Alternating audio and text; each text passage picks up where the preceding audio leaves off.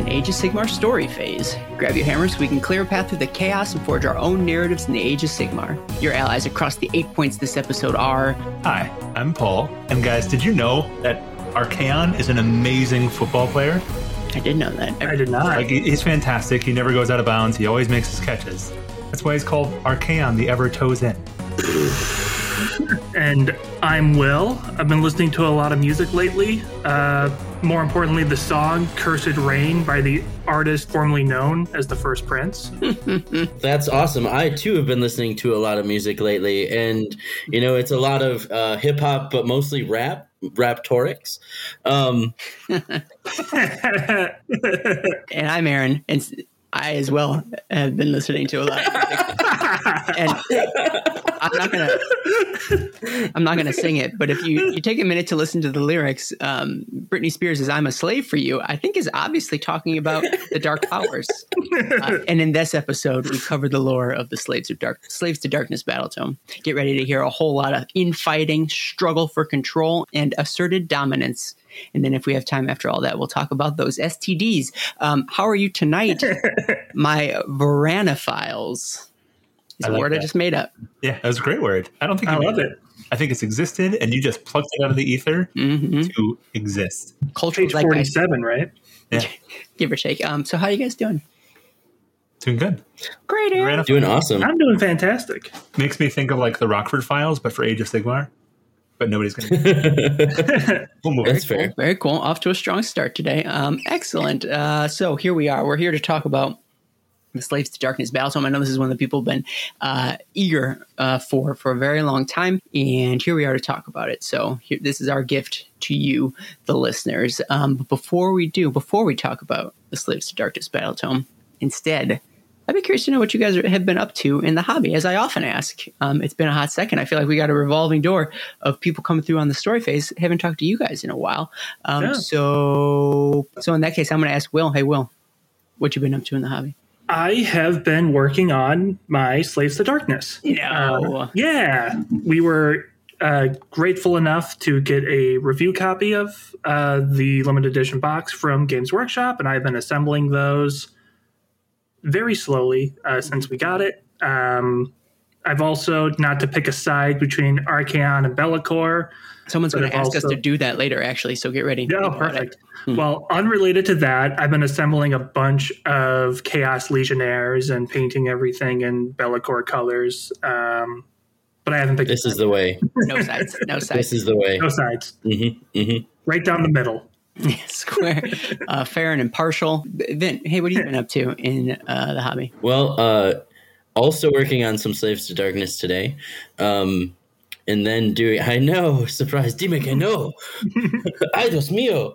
Uh, but I've also been doing a lot of work on my Tzeentch army, uh, which was the last time I was on the show. Yeah. So um, I've, I've, I've been diligently plugging away on that. Uh, I'm working up a list for the host Duplicitous um, and also a group for the transient form. Oh, Uh, because Kairic acolytes are super cool and they're super fun models to build and paint. Uh, I did so recently. I did an inventory. Dun dun dun. I love of- inventories. It was it was good. I ended up finding out how many of things I had, and I have a lot of Kairic acolytes. I thought I was like I might have sixty or eighty, and I ended up with almost double those. So, Ooh, um, oh yeah, oh yeah, it is it is a mighty need. Um, and to look at the list, the other thing I've I've realized was that. Uh, I helped with the Dogs of Warcry event last year. Who? One of our missions at Adepticon, Dogs of Warcry, really cool podcast. Check it out sometime. um, but uh, I helped out with that event at Adepticon last year, and I had I built a whole ton, a whole ton of Raptoryx. It was somewhere like forty or sixty or some crazy divisible by six number, and painted them all up. And uh, with this book coming out, I was the Slaves to Darkness book. I was like, "Wow, I wonder if these guys are good," and they're not bad.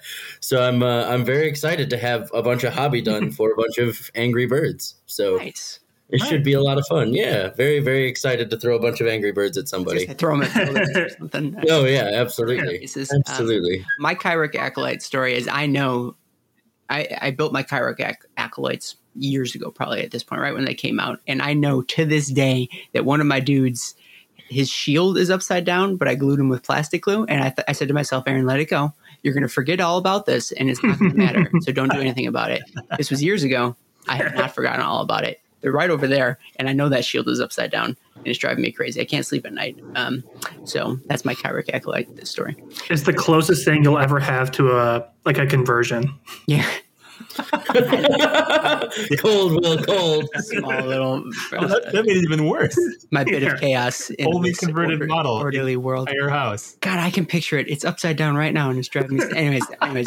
Uh, hey, Paul, what, what have you been up to in the hobby?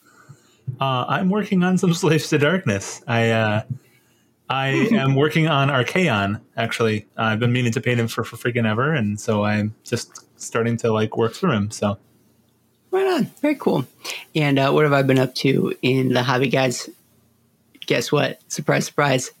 I'm assembling some slaves to darkness. What? Uh, I've got the chosen No right, put together right here. Um, I got almost all of them done at this point. Um, so I think last time, the last episode, I mentioned that I was working on some slaves, knowing that this book was coming out, just with little fiddly bits that I had hanging around, and I figured I'd just ride that momentum. Um, I also ordered.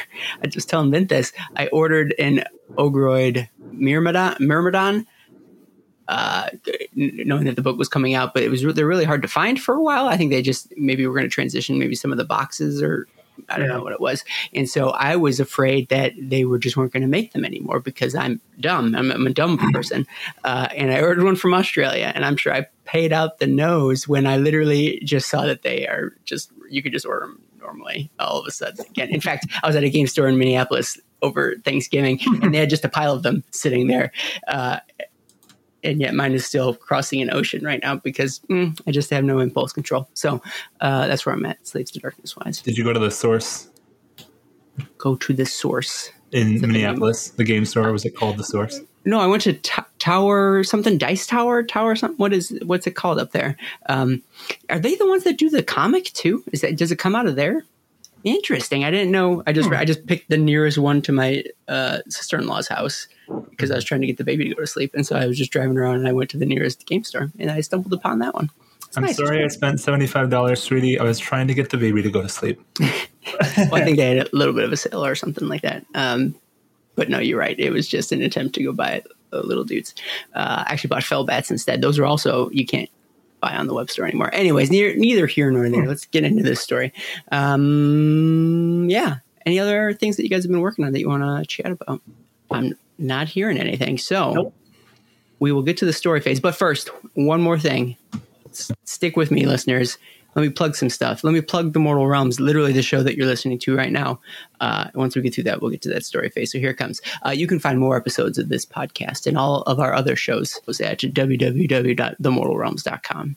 Don't forget the the, it's important. Uh, you can email us your feedback at our email address, which is mortalrealms at gmail.com. No the. Don't even don't bring it up. Forget all about it. Um, you can find our Patreon at patreon.com slash the Mortal Realms to support the show. You can get early releases of this uh, show, The Story Phase, as well as semi-exclusive content like the Pocket Realms, which are short story phases hosted by Davy and myself. Uh, here's this little behind the curtain. Davy was going to be on this episode, but he said, no, you know what? Forget it. I'm not interested. Vince's going to be on. I, I don't want to be on it. I I told you. I told you you didn't want to be on because I was here. scared right. I didn't want to tell you. uh, but I, I was forced, I was forced to tell you the truth. I, and then if you, uh, if you can or don't want to pitch in monetarily uh, for the show, that's a okay. You can head on over to your podcast service of choice and you can give us a review, whether via stars or thumbs ups, or you could write a little blurb about how much you like or dislike the show. That's all cool. Um, or you can go ahead and tell a friend about the Mortal Realms. So all that to be said, thanks everybody for listening. Um, Will had mentioned it earlier, but then I'll also bring up right now that GW did send us a Slaves to Darkness, what do they call it? Army box, um, whatever the term is for what this thing is, which included the book that we're talking about today. So we want to say thanks for that. Normally I forget and I bring it up at the end, but I'm going to bring it up at the top today. Uh, cool. Here we go. Let's do the story phase. Uh, Paul, if you would be so kind as to take us there. The story phase.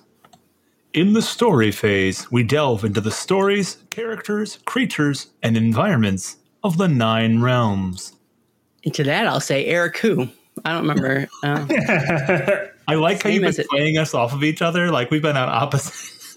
you keep Yeah. wanting him. That's how- and that's how I- and I love it. how I Keep keep- doing it. It's keep, perfect. keep the proletariat down. That's how we do it up here. Yeah. I'm the proletariat. Is that me? in our ivory, in our ivory in our ivory towers. Man, I can't talk today. Um, Keep the cultists down in this Varanspire tower. yeah, you Right. got it. Um, See, it would be easier to put you on the same episode schedule wise, Mm-hmm. but Aaron just loves chaos. yeah, yeah. me and Britney Spears. Um, okay, so you got a callback. Only like ten minutes in. slaves. Those are the best kind. Um, slaves to darkness. Battle tone. Um, battle tome. Um, this has been a long time coming. I feel like there's such a presence uh, in the moral realms. Why is it taking us so long to talk about them? But you know what? The past is past. The future's now. We're here to chat about them today. So um, let's catch folks up if they don't know who these slaves to darkness are. Um, and to do so, I might uh, dive into my, my favorite segment of the entire show. We might just start there as we always do. Um, and I'm going to ask you, fine fellas, if you could do me the honor of coming up with a single one sentence description of who the slaves to darkness are to really get to prime the pump, prime the conversation so that listeners can get a sneak peek as to who these folks are. So, uh, Paul, I often start with you, and so I will continue to do so because I am nothing if not consistent. Um, so please give us your one sentence summary of the slaves to darkness. They are hell bent, demon bound, God touched warriors devoted to the four primordial gods known as the gods of chaos. Except for the horn rat. He's just kind of a jerk, so they don't talk about him, and he's not in this book. I'll fight you. Is he in this book? Come on, not a single rat, not one. if being a jerk is what like precludes you from being i mean they're all jerks like being a jerk means nothing. yeah, right. It's such a low More jerk than bar. Everybody else, come on. i guess turtles kind of is cool um will clockwise you're next on my screen give me Um, one sentence summary please The eightfold path is always dividing them. Uh, but now we're going to talk about those who remain undivided. sure sure okay Hmm. yeah yeah no um Bent, show these show these two how to, how it's done Followers of the true gods, absorbing and enlightening the masses to the true path to both glory and excelling at what they do.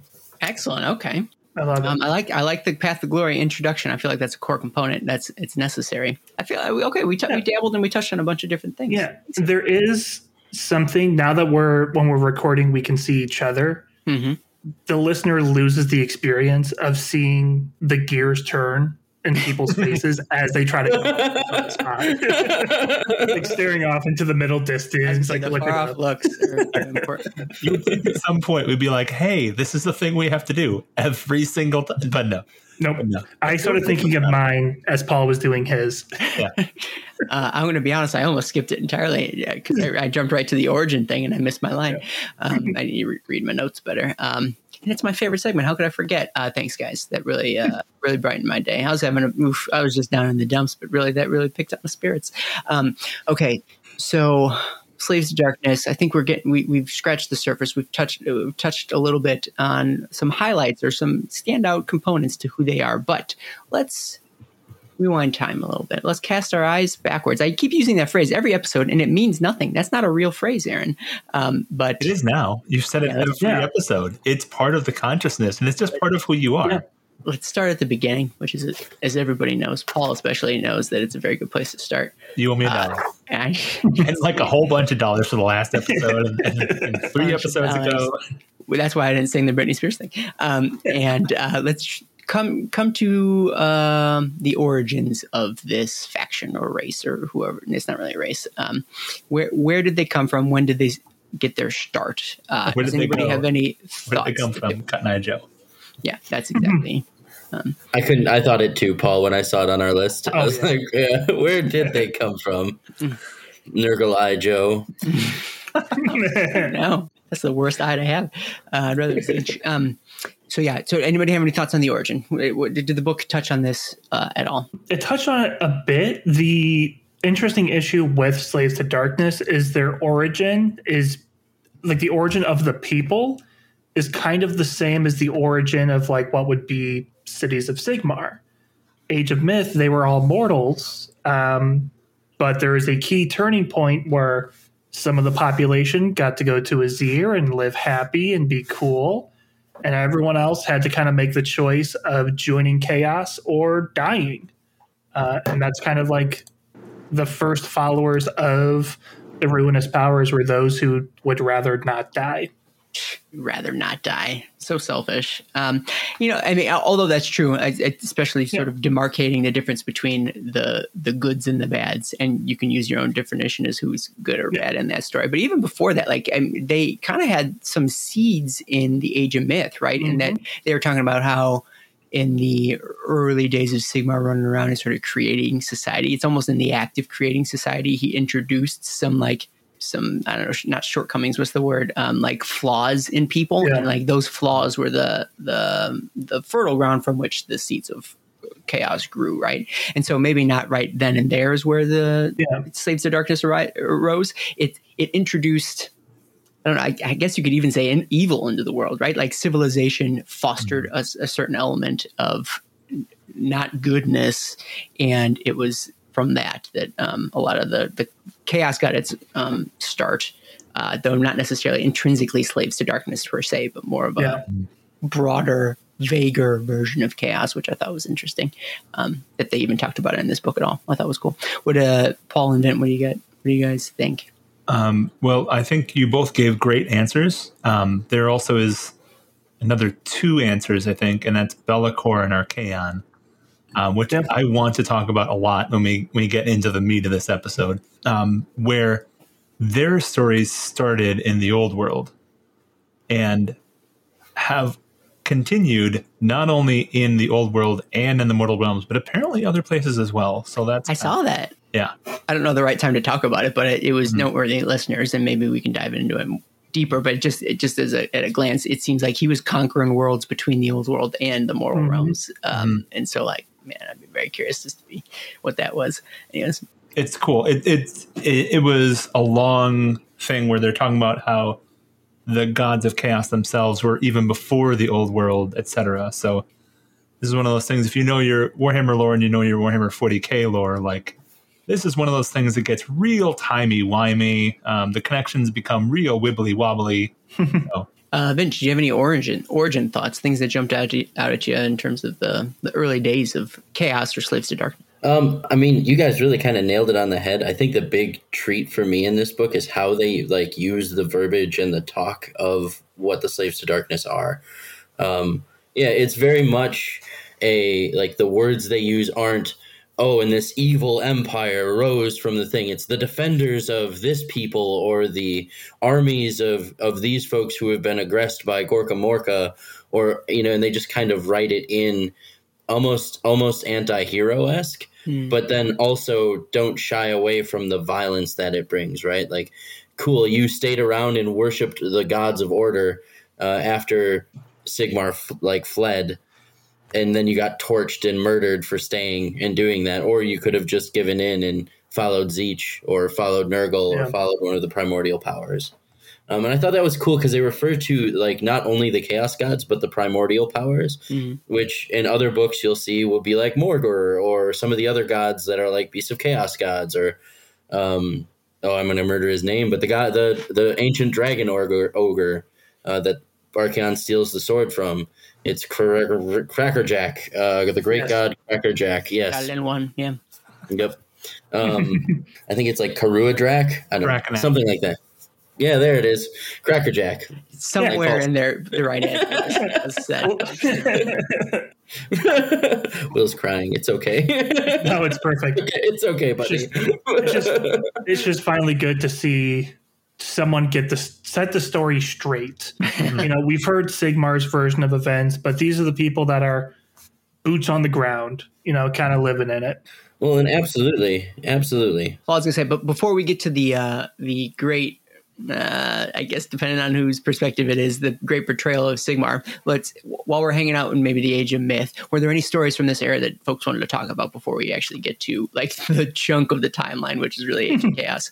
Um, any any Age of Myth stuff you guys want to talk about? Yeah. So mine uh, kind of touched on when we were talking about the origins of the faction, but there's the story the the seeds are planted, um, and sort of like you were saying, Aaron, it it really highlights that chaos didn't just spring from nothing, and it didn't even spring from like the ruinous powers making themselves manifest. Chaos first took hold because of the actions of Sigmar, because he tried elevating everyone and like enhancing things. Some of the things he enhanced were people's worst instincts, kind of giving power to those who would um, manipulate it. And in that manipulation, created a lot of the the first footholds of chaos, which I thought was interesting. It's very much like a human nature, and oftentimes it is humans, right? Like they talk Yeah. about how a lot of chaos comes from the human side of things, but human nature, like uh, almost the idea of like an original sin type thing that's baked into these people that like was brought out because what Sigmar did um, Yeah. caused his own problems. Um, any other stories or, or anything else to add, my friends? I liked the the gazing from beyond. Uh, this is kind of ties into what we had said earlier of how the chaos gods are kind of just there and waiting for things to happen. Um, but I like this specifically the sentence with whispers and dreams they foster and inflame the d- darkest desires of men, Duardin and elves. Um, I like that they have spread it out more and like made it very clear that um, in miniature form as well as in lore form that we're corrupting not just humans here we're corrupting all mortals. Um, and that's that's fun. Um, it also theoretically hints towards chaos duardin at some point um, it may hint towards chaos elves at some point which is something we haven't seen which would be kind of a cool twist maybe so it's fun i liked it Some of the Warcry warbands have an Yeah. or two in them, right? The Splintered Fang had an elf, and then Spire Tyrants and Iron Golems had a Duardin.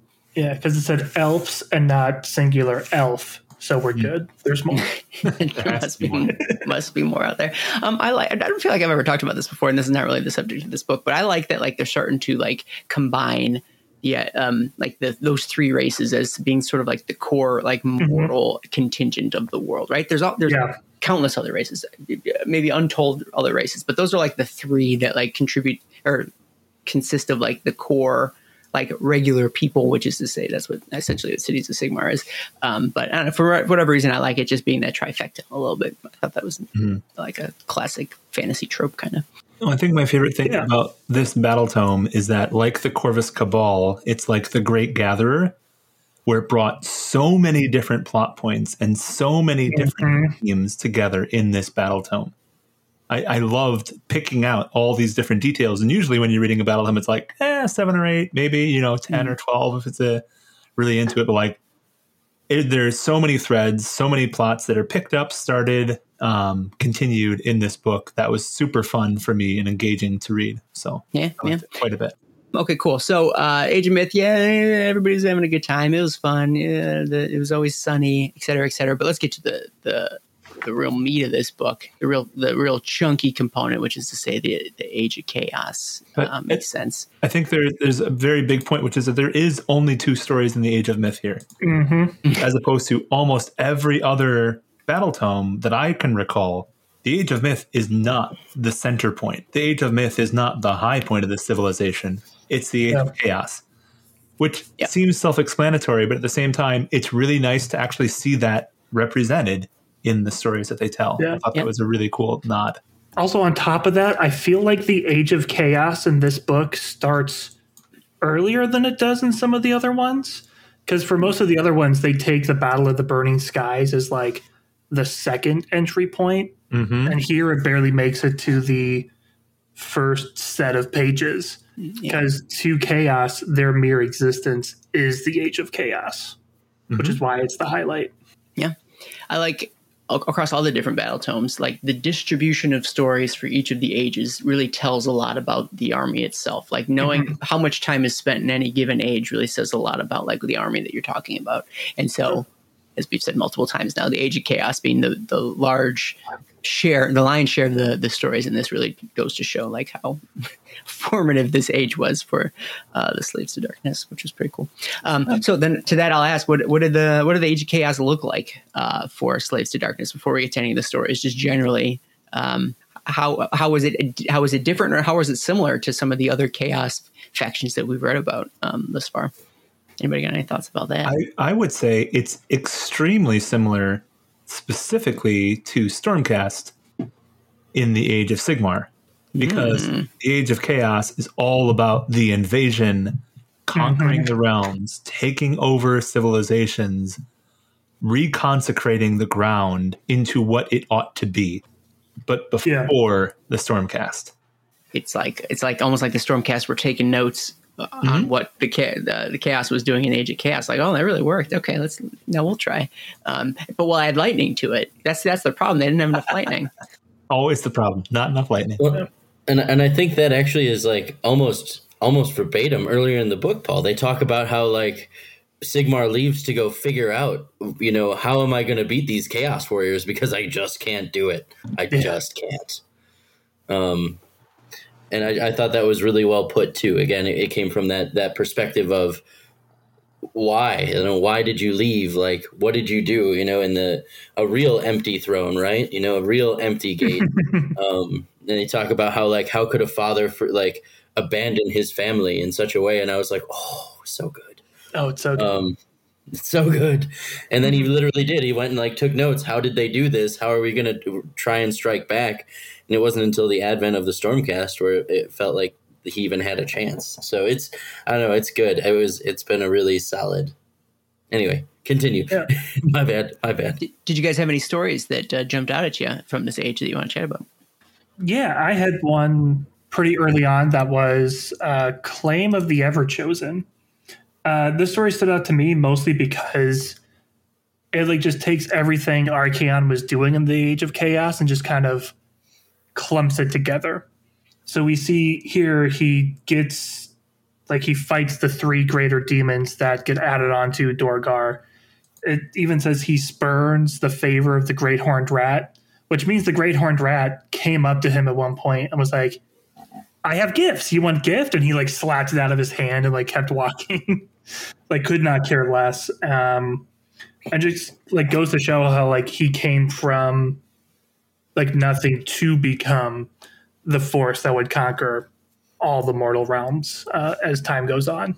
I don't want to spend too much time on this, but can anyone tell me how many of his gifts that he like currently has did he also have in the old world? Like, is this a, a, a reinvention? Okay, so like the idea that he went to go gather them here is kind of a misnomer because to some degree he should have already had them when he rolled up. Yeah, he had them in the old world. He went on a quest after he forsake um, Sigmar Yep. um, as uh, his devoted. Devoted, he went and conquested out for each one of these six, I believe it is. The armor of Morkar, the Eye of Sheerian, U'zuhl, the Slayer of Kings, Dorgar, the Mount, the Crown of Domination, and the arm. Did I say the armor of Morkar already? Yes. Yeah. you did So it might be five.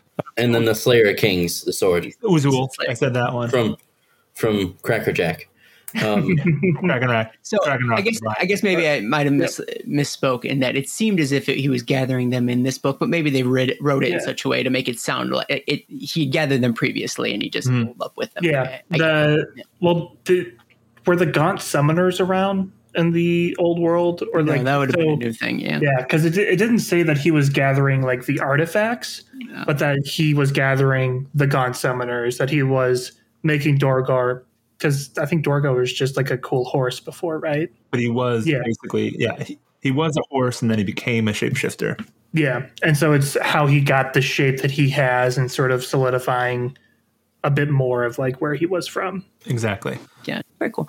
Other stories you guys want to talk about? I thought it was kind of cool. You've got the the Red Century, and uh, that I thought was neat because it harkened back to the Red Feast, Mhm. and made me really wonder about how old Khorgos Khul really is. Because in that in that book in that novel, he goes to uh, take down um, the Agloraxi Magocracy, right? They they're oppressing his people. My people, they are oppressed. Uh, so he goes and Khorne is like, "Cool, I'll give you the cheat codes if you go beat up my brother's lackeys." And so then Khorgos Khul picks up some of his homies and they hypothetically go do it, but there's no sequel to the Red Feast. However, here we have in the book that says uh, it is besieged by Khornate and then Tzeentchian forces, but they wipe out that that great steel uh, spire.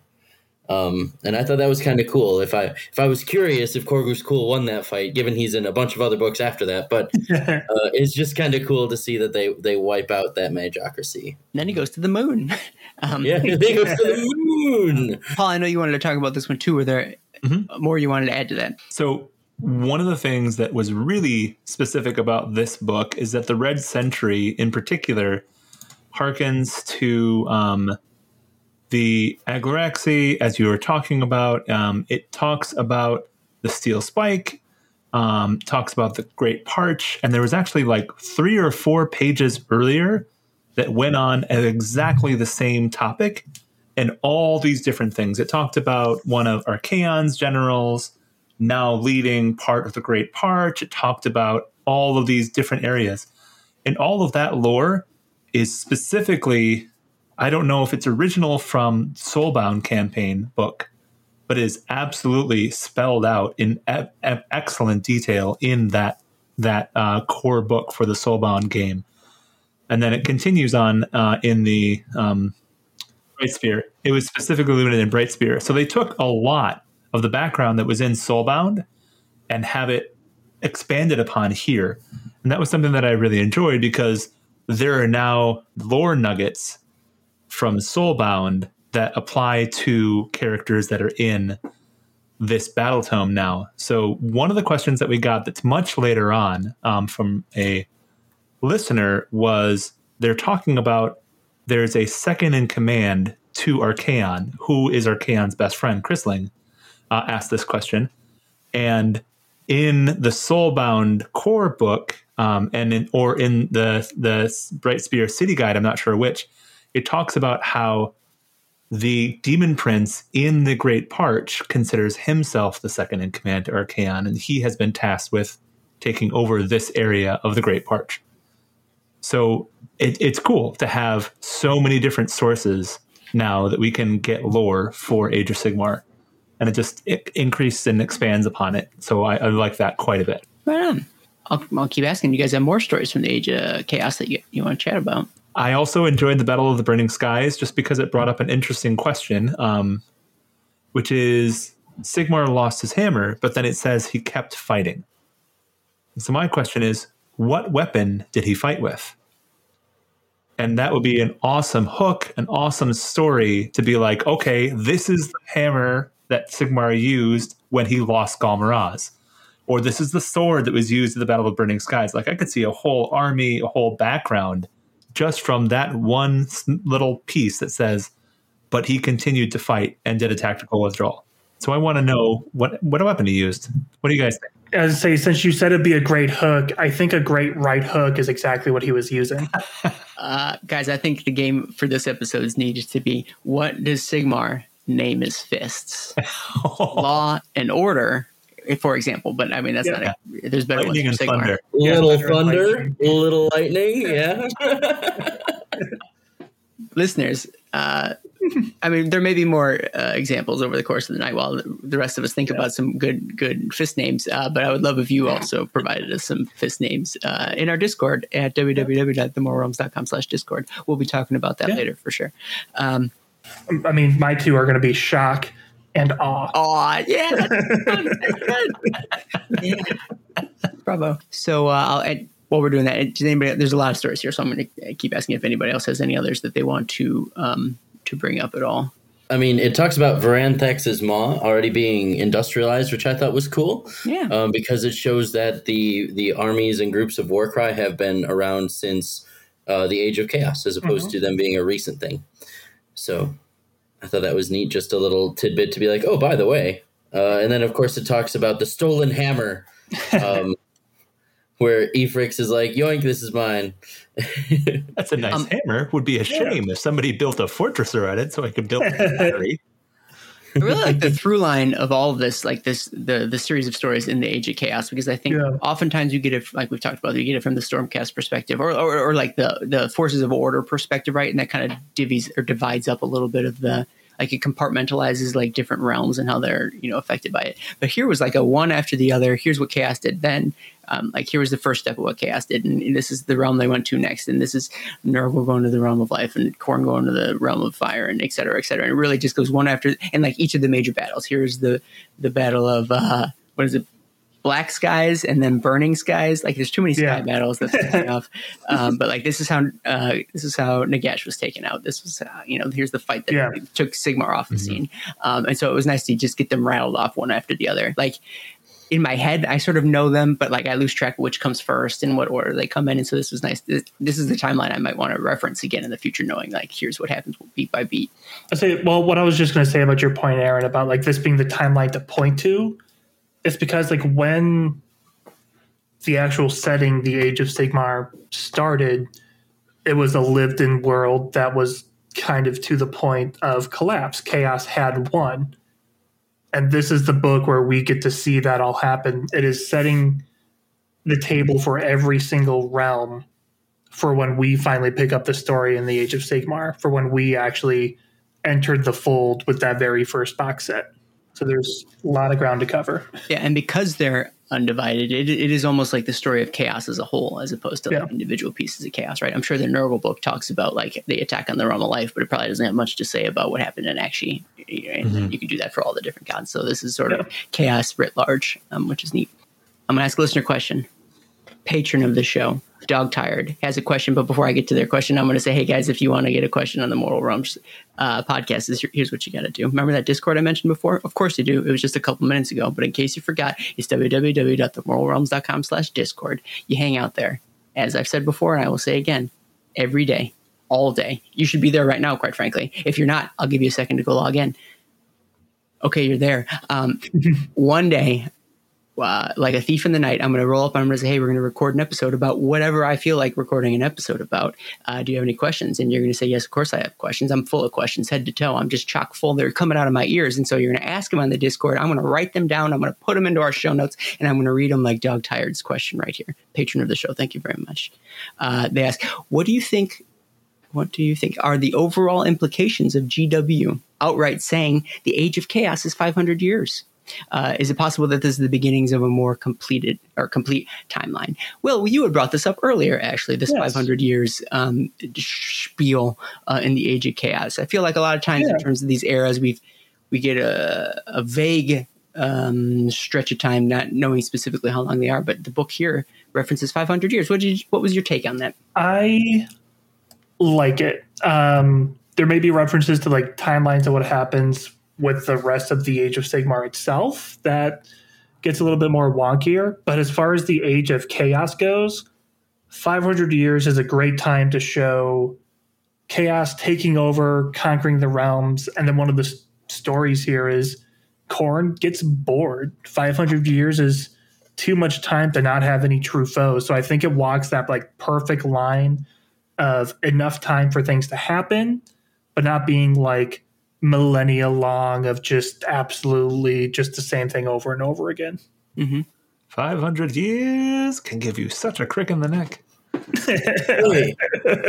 Uh, but All right. I also All like right, it's 500 years because it's a understandable amount of time, right? Yeah. Like, um, it it allows for somebody to have been mortal, devote themselves to the chaos gods, and like they've lived a long life if they they devoted themselves immediately but survived, right? Uh, it it it allows for an understandable amount of time for people to be whittled down, but some are still alive. I think that's one of the things that I always had a harder time with is if the age of chaos is so long, how could anybody have survived living out in the realms without any protection after Sigmar went into Azyr?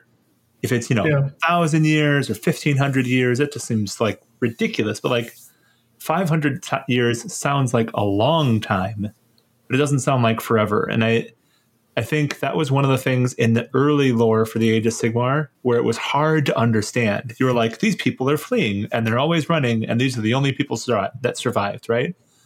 But now, in the same place where we started off, right, in the Great Parch, where Khorgos Khul was going and the Stormcast first came down, right, where we had that story of the tribe just running from nowhere to nowhere to just try and avoid death, we have, oh yes, the Agloraxi were here and they were able to hold out because, right?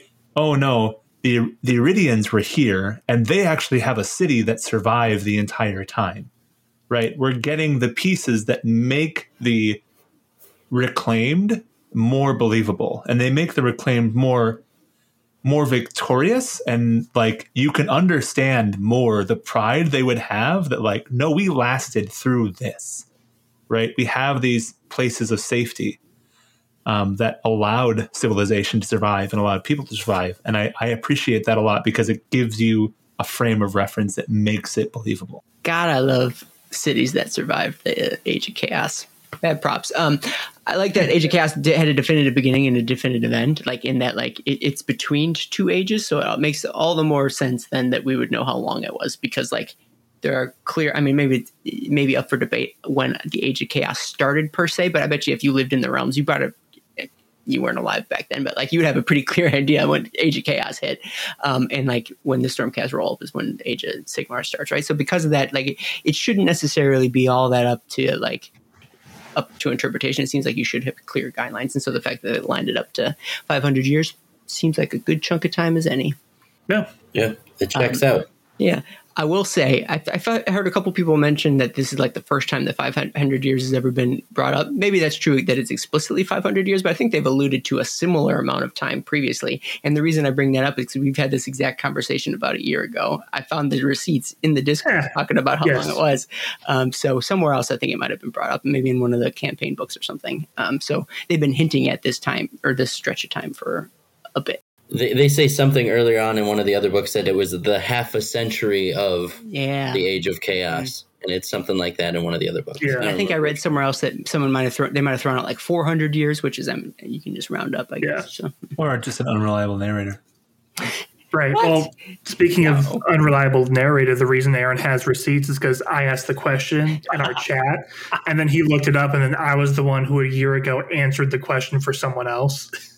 So it comes up so few and far between. Even people who knew at one point forgot. Yeah. Uh, and actually, you were talking talking to Darth Alec back then, and I think you were talking to him again this time. Right. So. time is so not only did the reclaimed exist in Age of Sigmar, but we reclaim knowledge in our own Discord. Present. That's one of my favorite my favorite Aaron moments. All right. Um, uh, so I mentioned Stormcast, Lightning Bolts, Lightning Bolts, Lightning Bolts, Age of Sigmar starts. Um, we're here. We made it, guys. Uh, that was a quick 500 years. Um, I'll ask, what, what did the Age of Sigmar mean for uh, the Slaves to Darkness or Chaos as a whole? What what does this era bring uh, for this faction? Um, how, how do things change for them? How do they stay the same?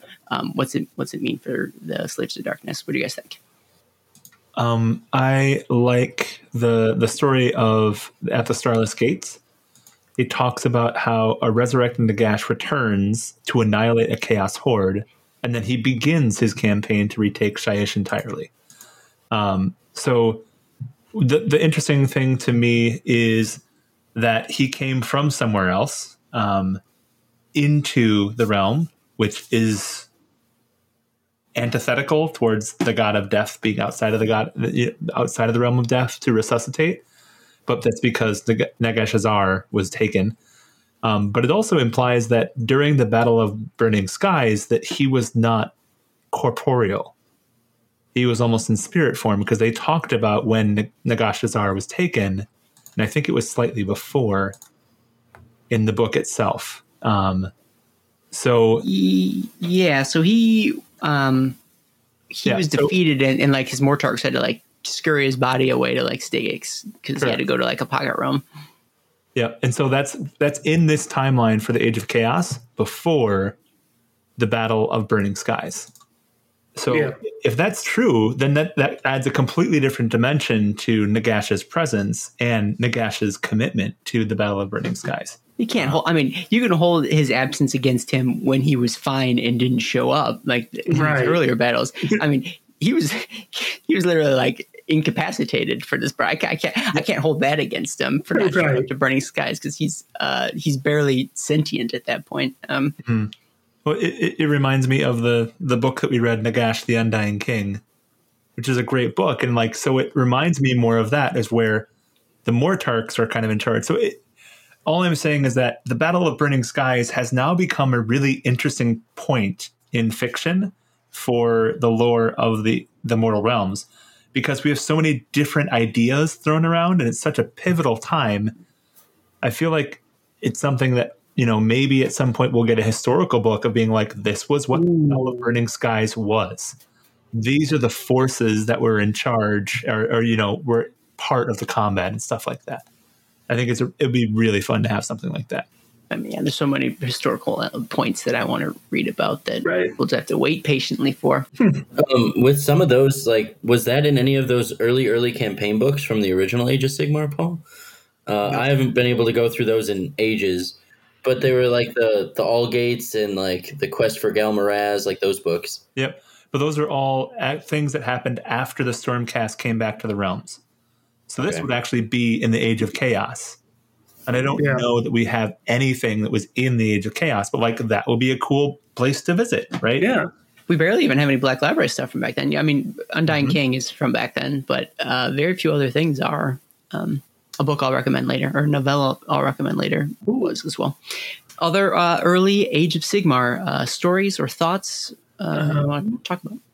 Yeah, since Vint had sort of mentioned the uh, All Gates, I just it was so cool to see this happen live and just like looking back on it is just super fun. Which is the war at the All Gates, which is the Realm Gate Wars have been progressing. Sigmar and his allies have been moving across the realms, and there is a final battle for the All Gates, a final battle for control of this super special thing to overthrow Archaon, to defeat evil and the good guys just get whomped. they just get smacked away. They have like some wins here or there. They shut down a few gates. Destruction does its job. But Archaon wins this fight, which is just super cool to like you see all all of this build up for the good guys. People were saying Age of Sigmar is too noble bright, and then Chaos pulls out the win. Um, which I just I loved seeing this happen as it was kind of happening. I, I now I see what side you're on. I guess. I mean, I'm crestfallen over here. I got my hopes dashed, and you're like, oh, "Go chaos." Yeah, Sigmar is my first army, but I'm really liking the this new book a lot. Sure, Okay. All right, that makes sense. That makes sense. Um, other stories or thoughts about this early, uh, yeah, I guess, Realm Gate wars. I mean, you you also have at the end of that though, it talks about how uh, Fangathrak Yeah, um, it gets uh, gets released uh, by by the Iron Jaws, and it's kind of neat to see as you read through that like Iron Jaws and Greenskins are kind of the bad guys for Chaos too. They're not like these like you know just plebeians that are here to muck it all up or the plot device that got in the way. They're like a real threat to both Chaos and Order, and I thought that was kind of neat to see. Chaos be like, no, no, they're the bad guys too, though. Like I'm bad, I know, but like they're worse. Like, have you guys seen what these guys are doing over here? they ate your whole village. We took like half. Come on now. Like you could even sign up with us. Go try and sign up with an orc. Try it. Try it. yeah. um, but I thought that was kind of cool because it, it- like again this this book is so well written. It feels like they're like, but those those dastardly orcs and Ghur, they screwed up my plans again. Oh. Well, if we're talking about bad guys and foiled plans, you might throw a third hat into that ring, and that uh, Nagash is going to say he's back in the land of the living or undead, Unliving? I guess. And Yeah. he's, he's yet another, uh, uh, not a, I guess, a tertiary bad guy uh, to both chaos and, and destruction and order. And uh, we all know the, the the story we've covered a couple times now, but uh, his uh, we're going to go into the AOS 2.0 time frame. His um, time tribulations, the Necroquake. He does his uh, business, and you guys maybe will, will recall that when um, his plan was about to come to fruition, it was a, an organization of all the other Grand Alliances arrayed against him. Um, maybe not an alliance per se across, the, but they're all rolled up to stop him. And that's I think where we got introduced to. I can't remember her name, but the Dark Oath War Queen was reading. The, Maricar Bloodsky. Yep. Yeah, yeah, there you go.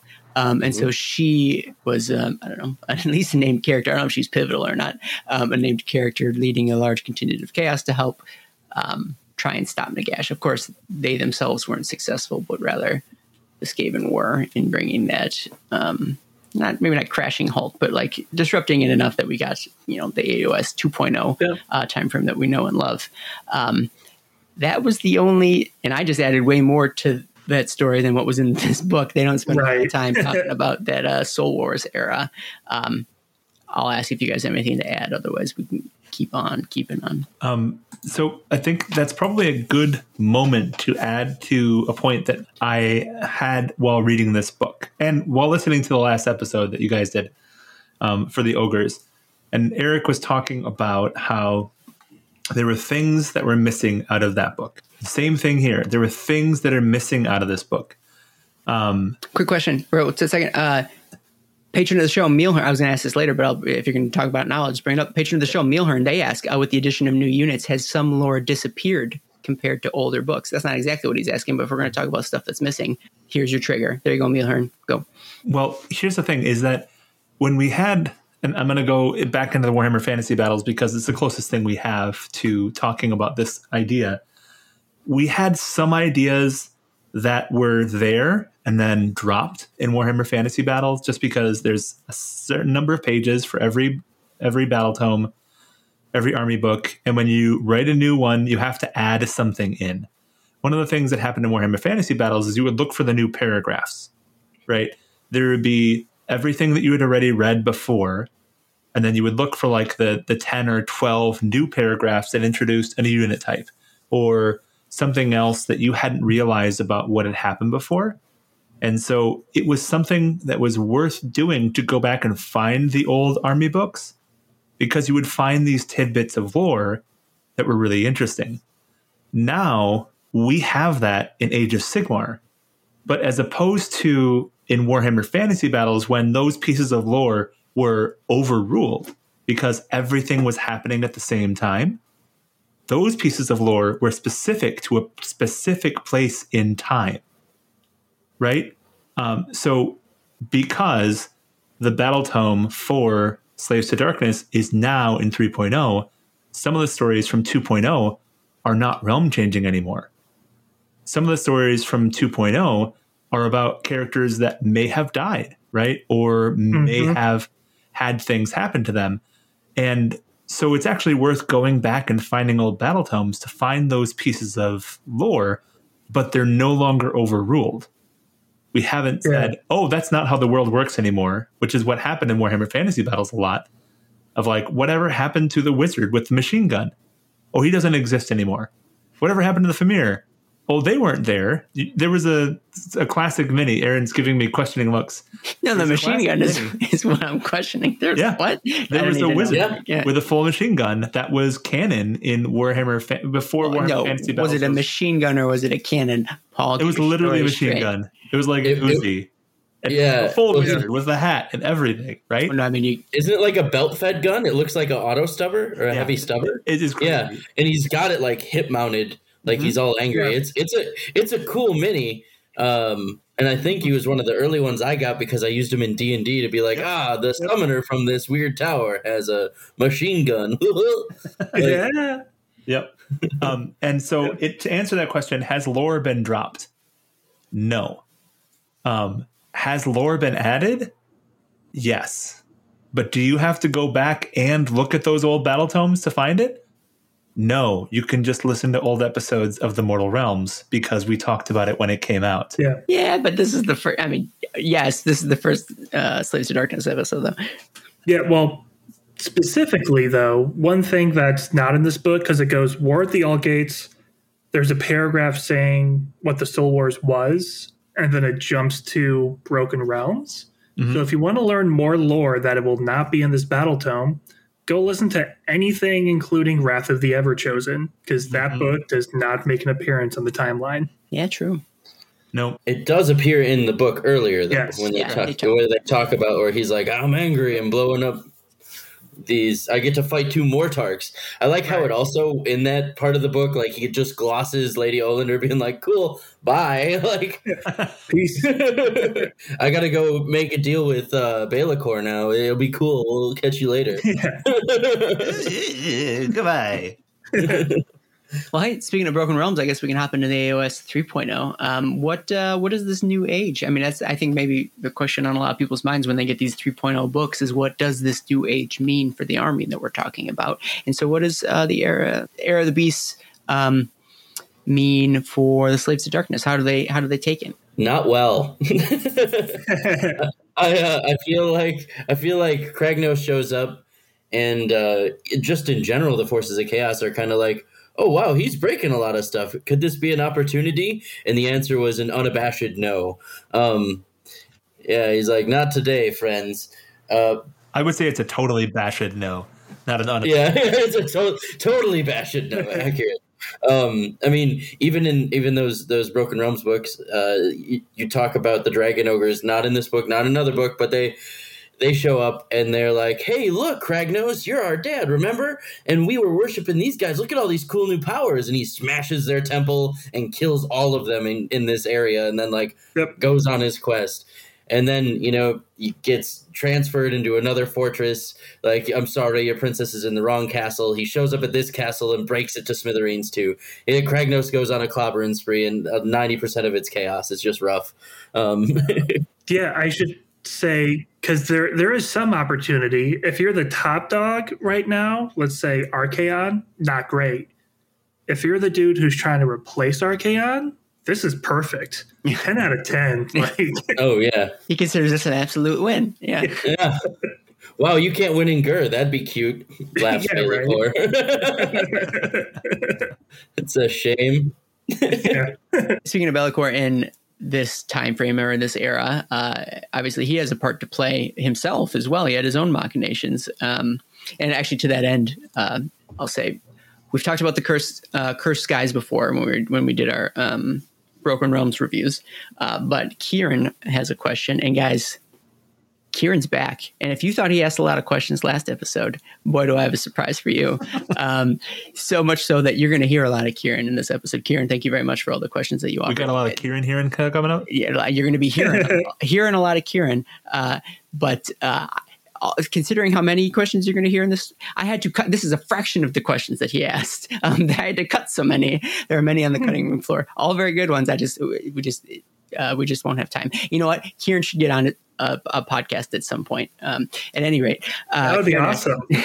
at any rate, uh, they ask, uh, "Cursed skies?" Question mark. Uh, are the cursed skies still in effect throughout the realms? Has Be'lakor updated them in any way, especially in response to the Thunderstrike armor of the Stormcast?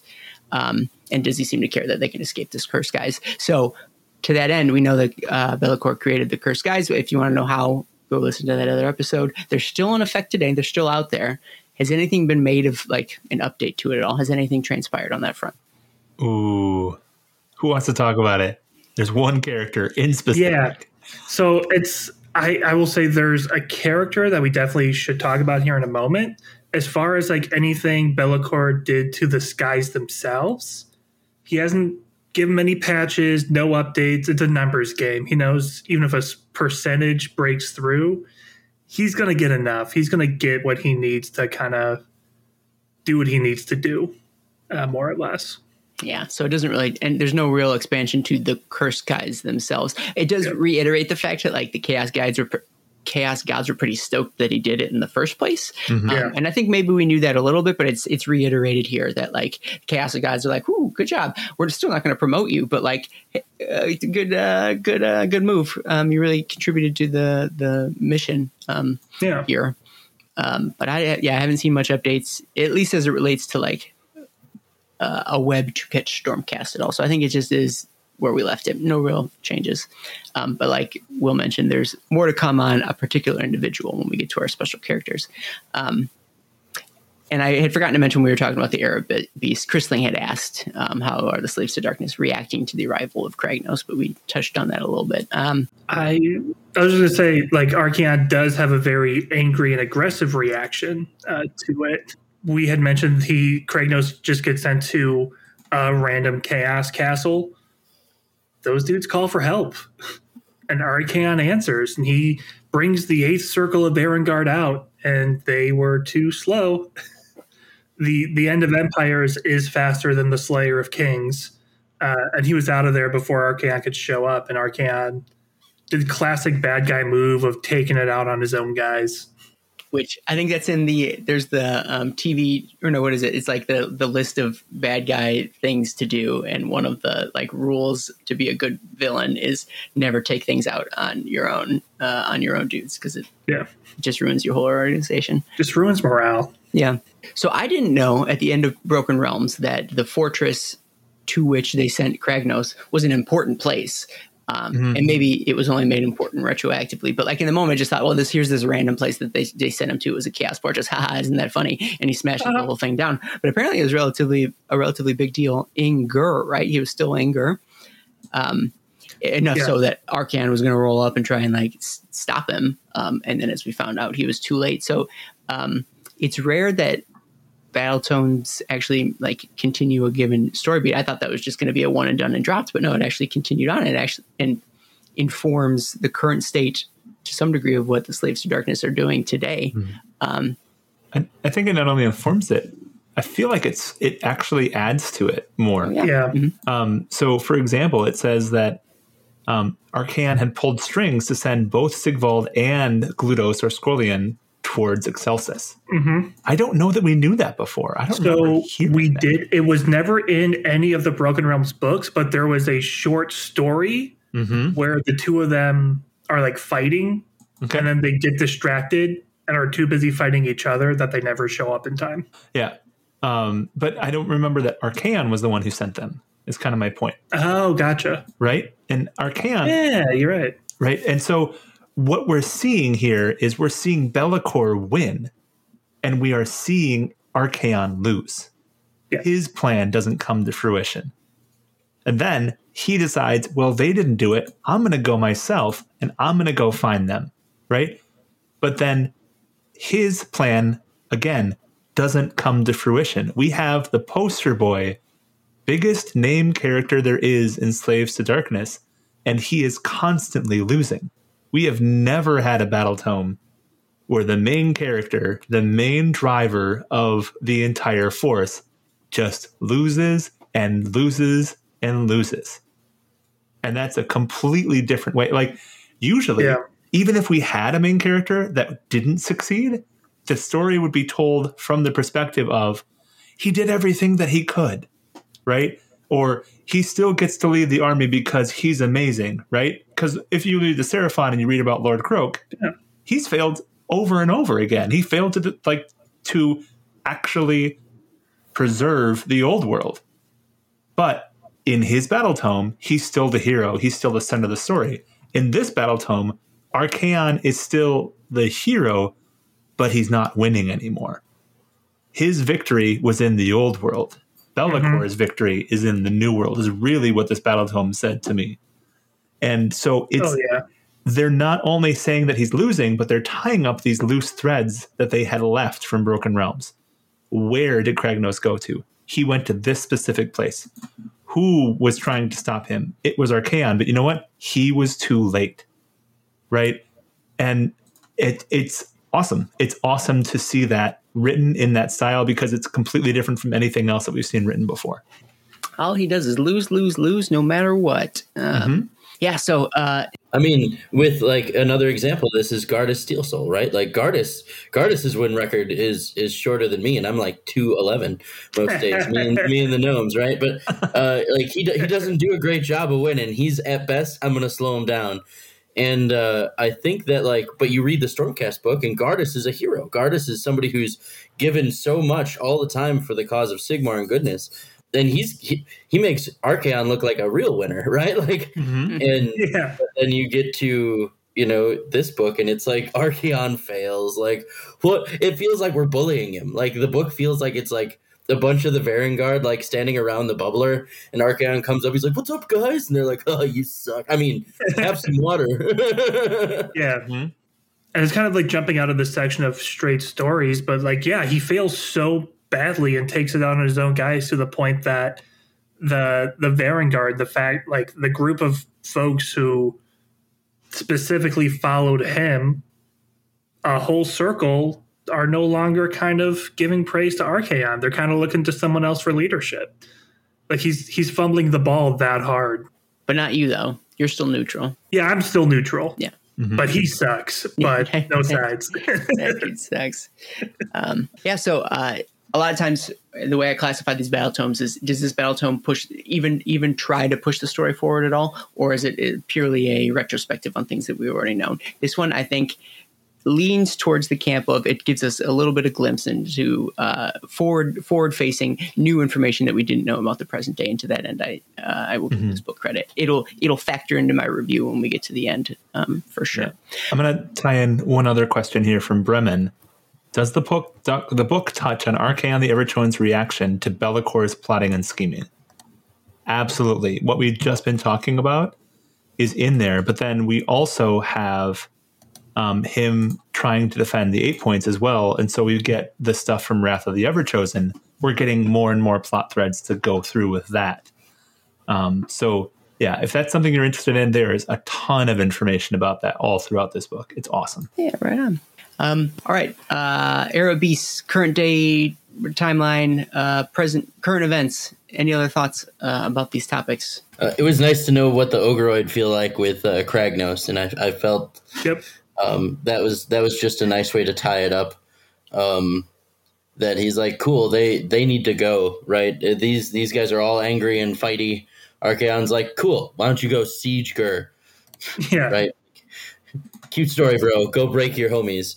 Um, If you say so. Eesh. uh, but I just I thought that was a neat way to to go about showing what the Ogroids were with the new models and with the models that have been out for a while. It's one of those uh, races, kind of like the Fomoroid Crushers came out and they're like, this is what they are and this is how they work and this is how they do. But the Ogroids, I feel like they needed this explanation, uh, Mhm. especially with uh, a larger model range coming out and with with more more fluff being needed. I think they needed a little extra story push, Yeah. and this Yeah. this this little blurb here gives them so much. and it's neat that like this relatively new race already has like three separate like unit entries, which is more than most like new races ever.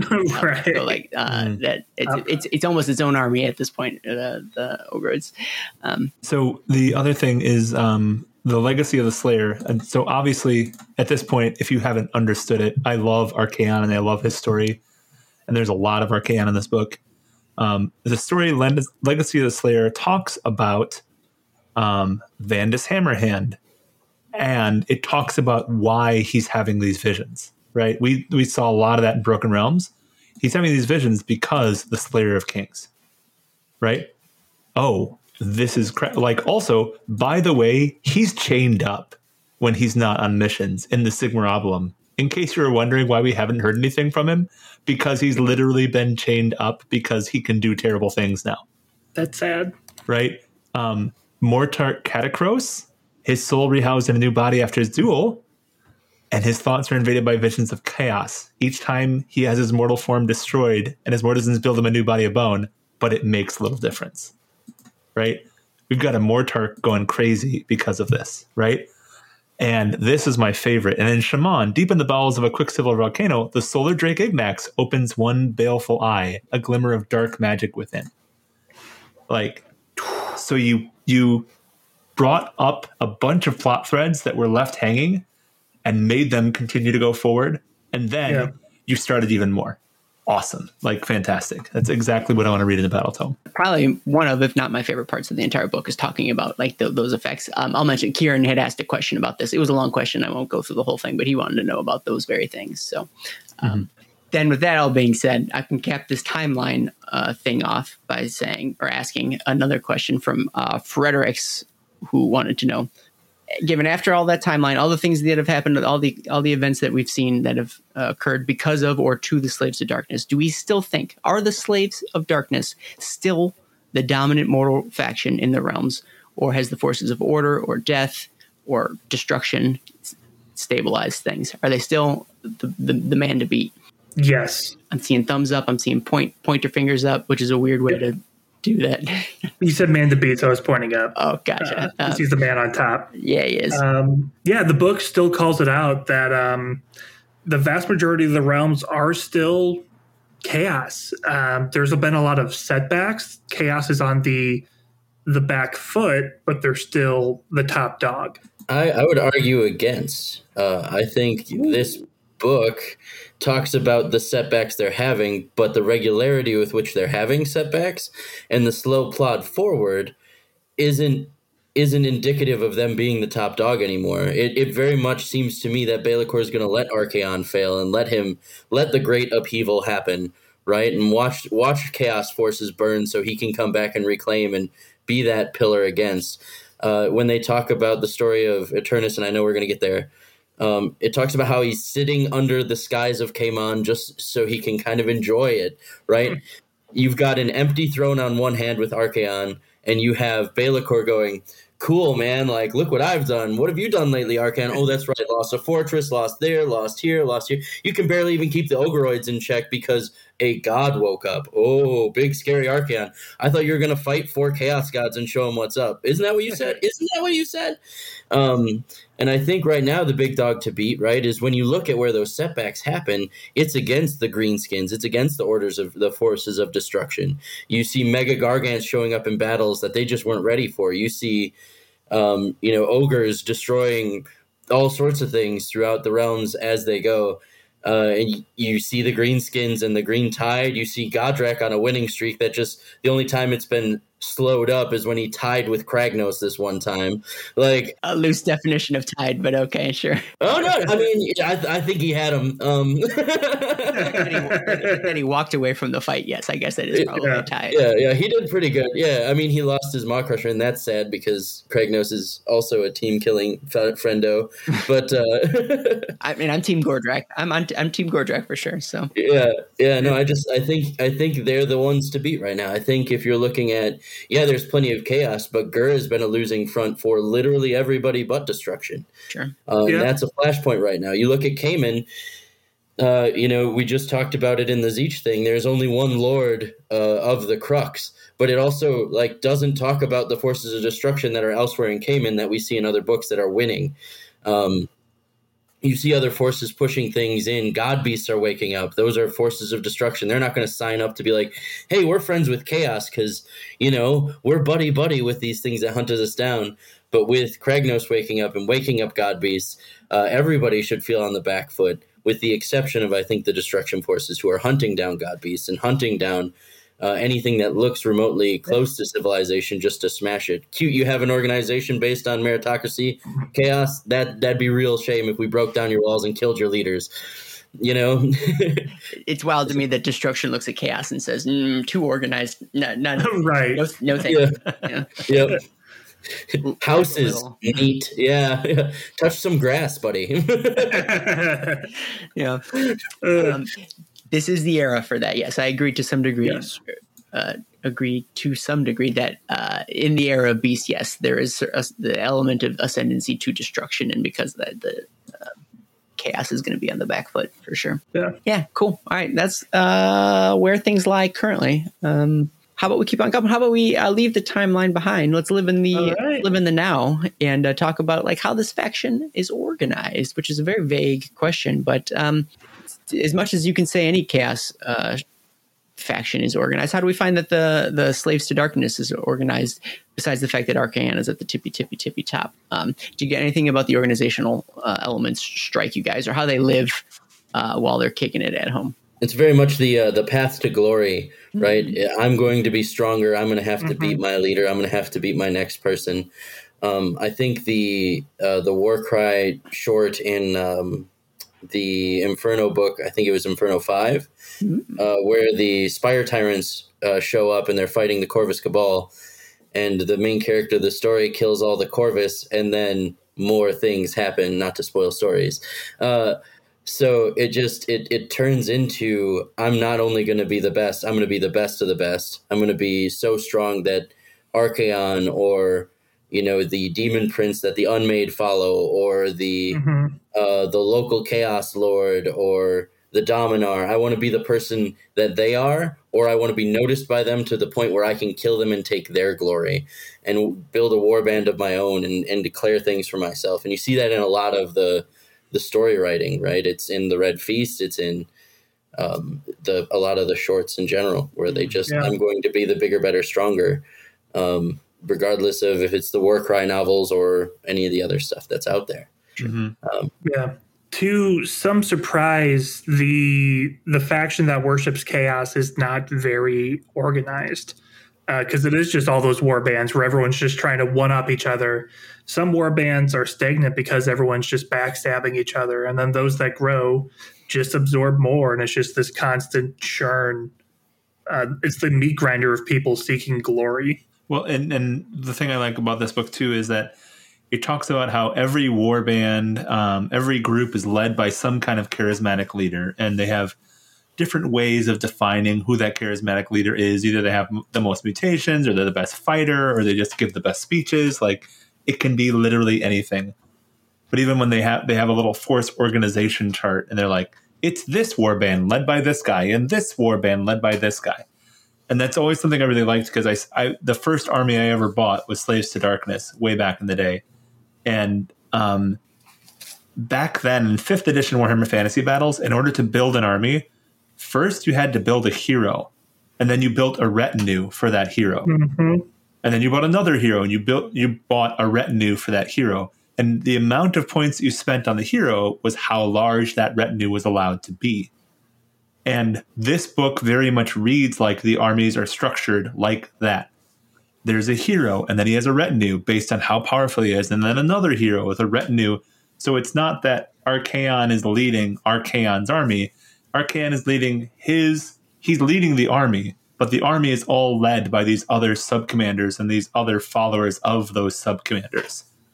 Um, so that was I, I like that a lot because it's a, a callback to Warhammer Fantasy Battles and how they originally did it, but just it's a really interesting way to organize an army, um, and I think it's fun. It's super cool. Yeah, this is, I think, the first, um, or maybe the only Slaves to Darkness book that I've ever read. But it's noteworthy to me that it, it includes the Warcry war bands in here and really makes them, you know, a core component to the army, which is pretty neat. Yeah. And because of that, I bring it up now because so many of those cultures are so diverse. One of the hallmarks of how did this, how does the faction live at home? Where uh, home oftentimes being the eight points if they're not out, you know, crusading. And it's full of these disparate cultures that have found themselves in this eight point. And there is no one way in terms of how they live at home. It's such a wide range of cults that um, for I mean, for every permutation of a chaos god that exists out there, some interpretation of what the chaos, what it means to follow chaos. There's a cult that follows it that way. And although we have what is I don't know, ten or something, double digits number of these war bands at this point, that those are just a small fraction of just the diversification of what it means to be a cult following, um, you know, chaos. And so there. The point being is there's now there's no one way to follow chaos as it as it relates to the Yeah. slaves to darkness. Like Khorne likes it one way, Nurgle likes it one way, but when you're sort of that undivided, you're still trying to figure out what it means to follow chaos. Like there, there is no right answer, um, which I thought was pretty neat. I mentioned the eight points. By no means is that the only place that you're going to find the followers of chaos. In fact, we've explicitly said that they control a lot of the moral realms at this point. However, if you definitively wanted to find uh, followers of Archaon and the, the undivided chaos gods, a great place to look would be in the eight points. Um, I think we had a couple questions sort of t- covering around the eight points. Does it spend much time talking about the eight points or like the Varanspire at all? I, I'm surprised. I thought there'd be more, frankly. Um, did Mhm. anything jump out at you guys uh, in this here book about that place? Um, they do talk a little bit about how after Archaon fails to do anything about Kragnos, he comes back, and he does go through the realm gate where um, Gordrak is with all the spider fang, and he just kind of blasts through because he's like, "Eh, I'm not dealing with you right now. You're not the person I'm concerned with." So he uses the um, the realm gate that Gordrak has, and then he also comes back and assaults the Arx Terminus, which was from the Wrath of the Everchosen. So we do have some momentum moving forward, but as is appropriate for the the the commander who refuses to sit on the throne until he's conquered everything, we don't actually get much of the Varanspire. Um, which is a little sad because it is the capital, and usually you would think the capital would have some kind of like city map or something, was what they've been doing a lot lately, and we don't have that in this battle tome. It's around this topic that I'm maybe most disappointed about the book, and and I think a couple of people people had asked questions that I won't even ask because we didn't get many of the the answers for it. Um, but uh, a, I would have liked to spend more, more time there for sure. Um, B, Paul, you just mentioned one of my biggest hang-ups about this book is two different times Archaon goes blowing through a realm gate, one of the major realm gates into the eight points that are controlled by other people, which previously were huge story beats that like they finally were able to wrest Mm-hmm. control of these realm gates back. And so death was able to get the end gate and destruction. It was a big deal that they like uh, wrangled um, the worm that the gate was in the mouth of. Um, so it, it was important that those gates were taken by somebody else. Big, big gains. And you're trying to tell me Archaon can just waltz through it whenever he wants? Then what was the point? Why did we even care then? If he could just roll up, I understand. Like, it maybe it was a, ch- it was a quick like jaunt through. He's super powerful. By no means would he be able to control it. Yada yada yada. If you can walk through it, then it's not a big deal that someone else owns it, um, which was a bummer to me. It didn't have to be that way. If you wanted to get him to Ghur, he can take six di- different other realm gates to get there. He didn't have to go through the one that was owned by somebody else. He owns all the other ones. Um, that was dumb. I will go back, n- not to counter your point because your point is very valid, Yeah. right? But I will go back to how this book is set up, where Archaon is losing. Sure. So I think the reason why they didn't talk about those is because those are Archaon winning. Right? he went to go through the realm gate and he succeeded. He went to go assault the Arx Terminus and he succeeded. But that's not the theme of this book, because the theme of this book is that Archaon is losing and Be'lakor is winning. I, I mean, I didn't argue with you guys before. I don't intrinsically think that is completely the point, but I, I won't. I, I'll, I'll let you uh, have that for sure. Well, no, Yeah. but you can you can argue. You are allowed to argue. No, no, I, I, I don't want to. Um, I don't wanna. I argue I don't all wanna. the time. Are you kidding me? It's almost like the narrator of the book has a bias towards Yeah. one side over the other. quite possibly. Well, and Be'lakor's new. He's like a newer model, and like this, this sort of sub. We're Yeah. going to talk more about it, but this the division is kind of a newer thing, and they want to focus on it. Um, the, the third thing that was bothering me, it was related to not spending much time on the Varanspire, is what they do spend time on is a whole double page spread plus a map on the next page about like the history of Aqshy. Frankly, I do not care. That is unrelated to the thing that we're reading about right now. Sure, like they Yeah. give uh, lip service to like some slaves to darkness, but they spend just as much time talking about like Khorne's history and Aqshy. How did that make it into the book? Like that that not necessary, unnecessary. Focus on the like focus on the topic it can. I'm going to need you to focus up. Um, and that was a such a jarring inclusion that it really had no no place in the book, if you ask me. I think it's a downside of a thing I praised the book for earlier, which is, oh, this book set the table for when Age of Sigmar kicked off all those years ago.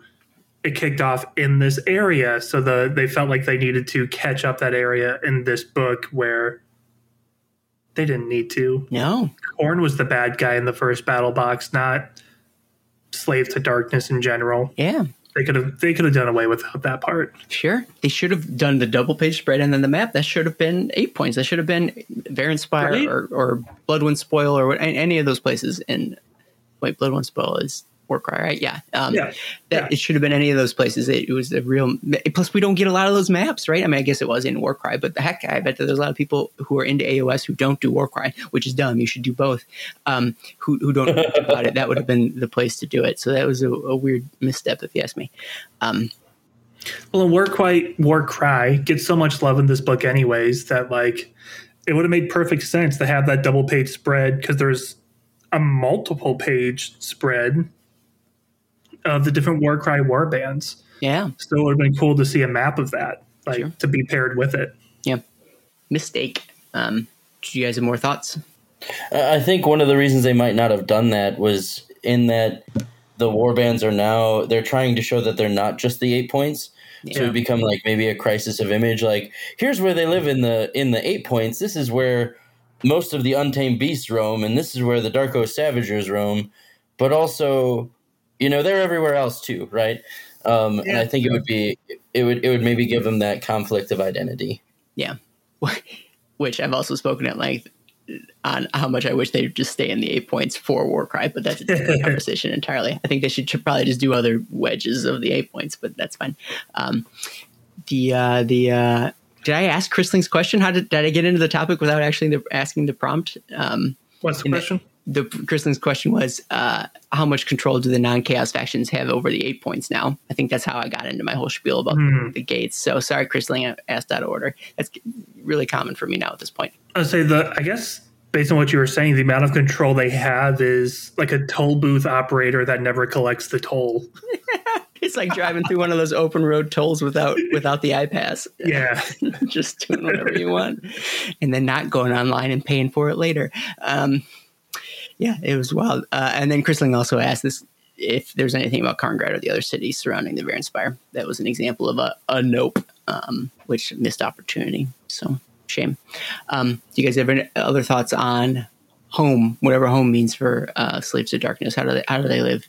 I guess whenever you have the feeling of just kind of tearing things up and casting it aside, that's where home is. uh, home is where you rip somebody else's heart out.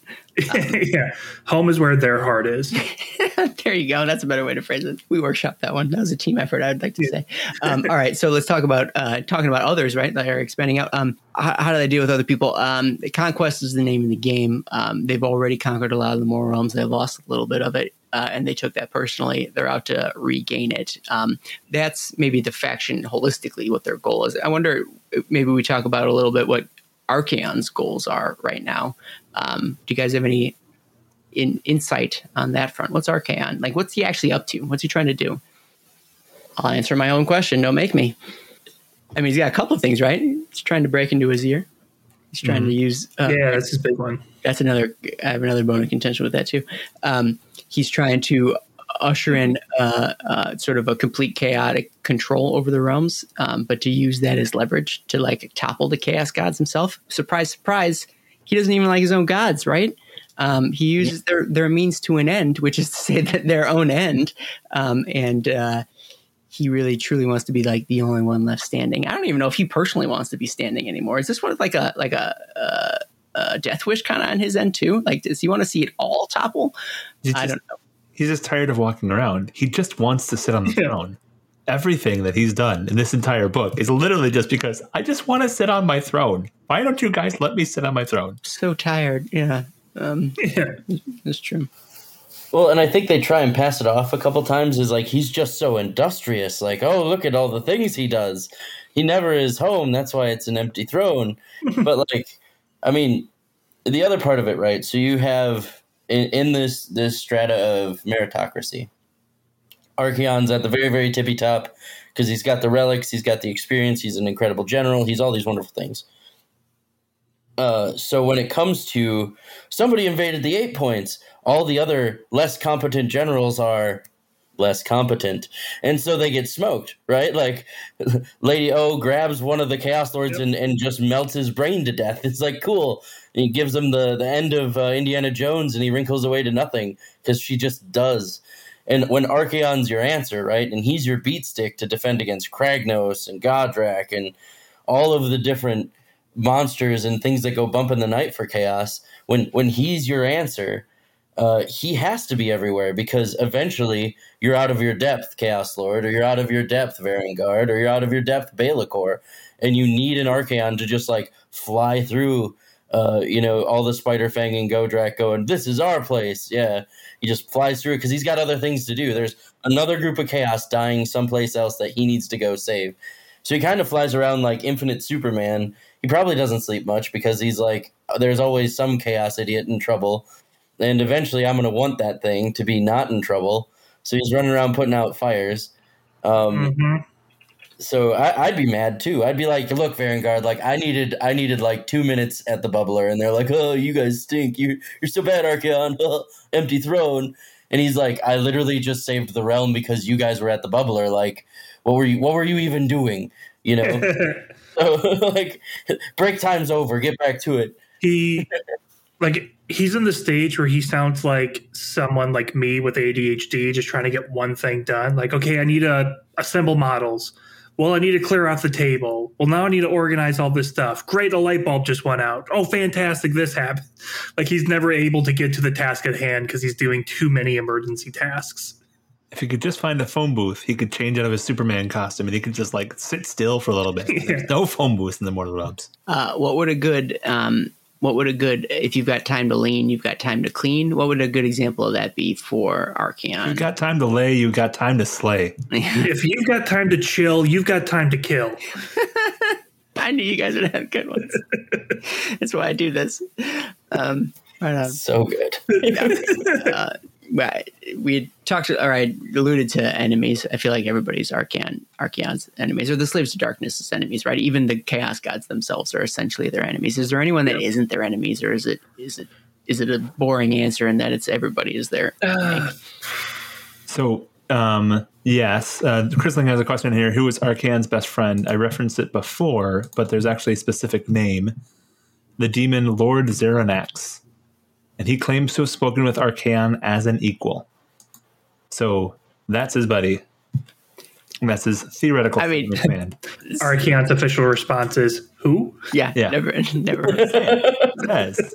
this is, uh, I think, one of those true armies where, like, literally, there is no one who is their friend. I mean, Yeah. possibly you could argue that individual chaos god god factions are kind of, but even them, it's I mean not really. Like the end results, we're going to take you out too eventually, given enough time. Um, Yeah. So that's Terrible work environment. yeah, Yeah. pretty pretty straightforward. The amount of like betrayals and one-upsmanships within this faction is pretty scathing. Just throwing it out there, Yeah, true. That's another faction that everyone is your enemy. That's another good example. and they also don't like them either. So Yeah. no, thank you. Um, all right. Well, let's talk about some units then. We'll hop into that uh, arena. Um, I'll ask you guys first. Are there any uh, units, models, things, entries in this book that speak to you on a lower level, maybe from a visual level, Yes. not from a rule level? Don't you dare bring them up. I don't. I don't care. I actually am going to bring that up slightly, You son of a bee. All right. but it ties into dare lore. Okay. I wasn't gonna this time. I wasn't gonna this time. Just saying. I, I was like, "There's rules. I won't say anything." But, but let me explain. It the rule itself doesn't matter. The option it gives you and the option that it provides to the lore does matter. Well, perfect. which is Got the unit is demon princes. They are the peak manifestation of the path to glory. If you are a mortal in the slaves to darkness, demon princehood is where you want to be. The rule that changed that helps the lore out is finally demon princes can be undivided because I believe in the old world, Be'lakor was the only. Uh, he's the first prince. He was also the only undivided demon prince. Up until this point, even if you check the app right now, since it's not updated with the book, you cannot have an undivided demon prince, and this book finally provides it. Okay. So there are now options for you to attain that title without having to swear to a specific god, Nice. which I think is a great new addition to the lore that the game itself was limiting before, even if we may have had them in the lore. Hey, well, approved. Seal of approval. You get my stamp. Nice. And they have a great saving. No. Booted. Uh, Will has been fired from this podcast and also the Discord. Um, so, uh, a uh, Vent, give me uh, any any faves jump out at you um, in the range. Uh, I'm not not just wearing a Dogs of Warcry shirt, but pretty much all the the Warcry stuff is always cool to see. Yeah, that's my jam. Um, and just like giving again more Fomoroid Crushers, more Raptoryx, more Furies, more Mind Seers, Pharynx, giving them all a little bit more of a moment in the light in this book has just been great. Um, I I have to go pretty hard for those Chaos Legionnaires. I I like the models. I like everything hobby wise that I've been able to do with those. Um, but they're really just like I think they really hit home with where I'm at most of the time too. Archaon is an imposter. Like they are they are hard believers in the Be'lakor cult. And I think that the the Chaos Legionnaires as such just like they get me right in the feels. I'm like, yeah, Archaon, you know, like you you literally had Sigmar without a weapon, crying in in his own little glass cage of emotion, and you're like, cute. We've got other things to do that aren't beat you all the way. Like finish the job. Um, and I feel that like the Chaos Legionnaires have that feel and have that have that like that mindset, and it just it uh, it vibes with me pretty well. Like just just figure it out. yeah. Slight correction. He didn't have no weapon. He did have razzle and dazzle. Thanks for not forgetting. I appreciate it. Um, uh, since you're talking about the Warcry war bands, and maybe I could have asked it earlier, but I'm going to ask now. Um, Kieran had another question. Of course he did. Uh, asking about whether or not the does the book shed any light on whether the deities like the Great Gatherer of the Corvus Cabal, Cabal um, uh, or the Devourer of Existence for the Untamed Beast. These are those Warcry um, war bands. Uh, are those distinct chaos gods or aspects of one of the big four uh, aspects of chaos undivided? Does the book go into that at all? Yes. Mm-hmm. Tell me more. Uh, it is in the beginning of the book. Talks about Archaon and he says it is seen as a manifestation of dark powers by many of the tribes in his thrall. The tribes of the untamed beasts worship him as the eater of worlds, mm-hmm. while the shadowy Corvus Cabal see him as an avatar of their avaricious demon god. Gotcha. So, yeah. and then I'll ask then. So they see him as like a, as an avatar of that god. Mm-hmm is that God, do we think still one of the four chaos powers, or is it some of these other like primordial chaos stuff that we don't, don't necessarily get named or named regularly? Same thing, or are they distinct from Tzeentch Khorne? My like my personal answer, because I don't think the book does answer this uh, clearly. Mm-hmm. My personal answer actually comes from the latest 40k reveal stream, where they revealed new demigods and demons spawn from other ideas that are not associated with the four gods. And if it can happen in 40K, I think the same thing could happen here, where there is a separate chaos entity that is the uh, the manifestation of what the Corvus Cabal worship. Well, and I think you see that in some of what the Unmade worship, because is it a is it a demon prince? Is it a greater demon? And having the abilities and the powers in in what they worship um, in in both systems, the belief begets power, mm-hmm. right? Yeah. And so it, it, it you get into a chicken and egg thing in a lot of this, where you have okay, did these guys, you know, did the unmade believe in uh, the Lord of Pain before or after the you know that greater demon existed? Did he start this cult, then wander off? And then you know these these cultists and pilgrims try and follow him or her all the way to the end you know, it it gets kind of funky that way. But whatever they believe in will give it power. Uh, so for the untamed beast, right? You talk about the the great devourer in their in their um, their little blurb. Uh, they worship all the chaos, uh, all of chaos as the devourer of existence, but Archaon is the eater of worlds, and they long to join the hunt. Is the the exact quote from the book. The they look at the you know chaos in general. There's different aspects of the devourer, right? you know maybe this ra- you know this uh, razor tusk is going to be a razor tusk of Tzeentch, and it's going to see and eat magic eaters, and it's going to be that kind of um, you know kill the magic users, eat the magicians um, to gain more power, or maybe it'll be a sorry rock tusk prowler, um, but maybe it'll be one of Khorne where it just likes to delight in the kill and always is hunting and is eaten some of the weaker members of the group you know, they would see it as different aspects. And I think that those different aspects in their own right would gain power. Uh, you see it in Necromunda too with the uh, meat for the meat lord um, mm-hmm. corpse grinder cult guys, right? Where it's it's a greater demon of Khorne but because you know Khorne isn't known to those chaos cultists in the same vein, they know of this meat god that has shown up a couple times on the planet and they've they've recently resummoned him in the Book of Ruin a few years ago, right? So th- these aspects do exist, and they do show up across multiple platforms, um, and I think that that's kind of cool that that's they could do their own thing, um, and it, it, also makes Greater Demons feel a little bit more impactful. I think um, because you have a it might not it doesn't have to be Khorne incarnate. It can be or a Tzeentch incarnate. It can be a Lord of Change or a Bloodthirster that's leading you know the Corvus Cabal. Or you know maybe the Corvus Cabal have been worshiping um, the Great Gatherer but really it's it's Khorne who wants shiny gubbins and and skulls specifically of your foes right? It wouldn't necessarily have to be a Nurgle or it wouldn't have to be a Tzeentch or you know maybe they're not after secrets. Maybe it's something else. And finding a greater demon that's somewhere in between or finding a greater demon prince somewhere in between that is empowered by those beliefs and those gifts and those sacrifices. Uh, i think that's very on brand for the lore.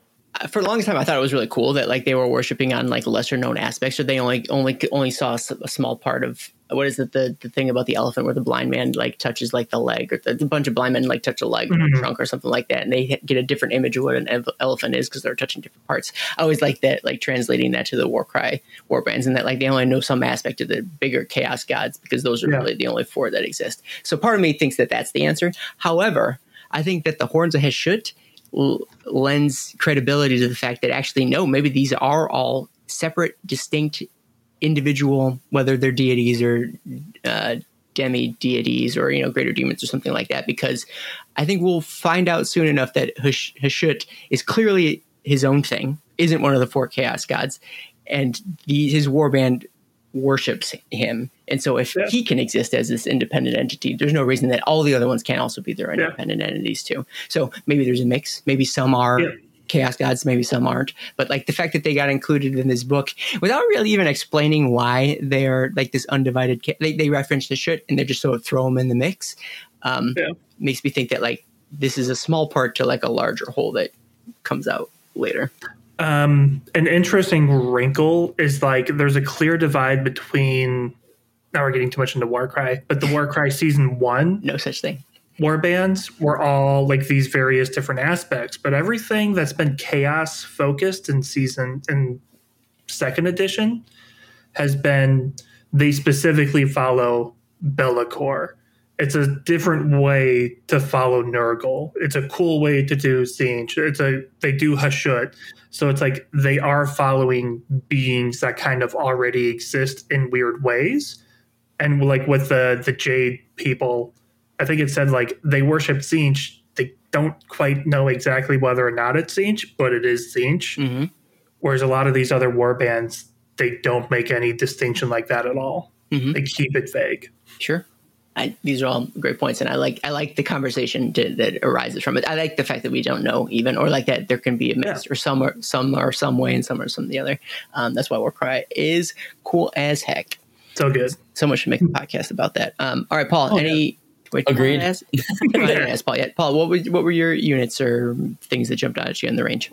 Um, I always liked the Varanguard. Um, in the old world, Archaon had his bodyguards, which were the Swords of Chaos, and that's basically what the Varanguard had become. But there are so many of them, and and uh, you know, there's a book that we read forever ago um, about the Varanguard and about Varanspire that really goes into depth on this, and I, I like that book a lot. Which it may be why I like this unit type so much. Um, but there are eight circles of Varanguard. Like there are so many that they each have their own power base in the Varanspire and stuff and it's just super cool to have these little demigods of of Archaon himself. Like he is such a powerful being that like even his lieutenants are just massively important.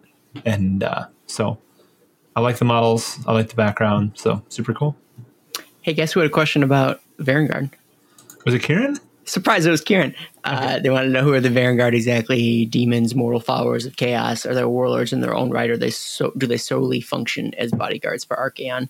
Um, Varanguard are cool because like they get called to Archaon whether they like it or not. Like it's it's like their own brand of a path to glory, kind of. In that like at one point where they reach whatever the height of their power is, they start seeing Archaon's brand anywhere. Like it's like in a blood spray or like some flaming sigil in the sky, and like it's almost assured that they know that they, don't get to be that powerful without knowing Archaon sign.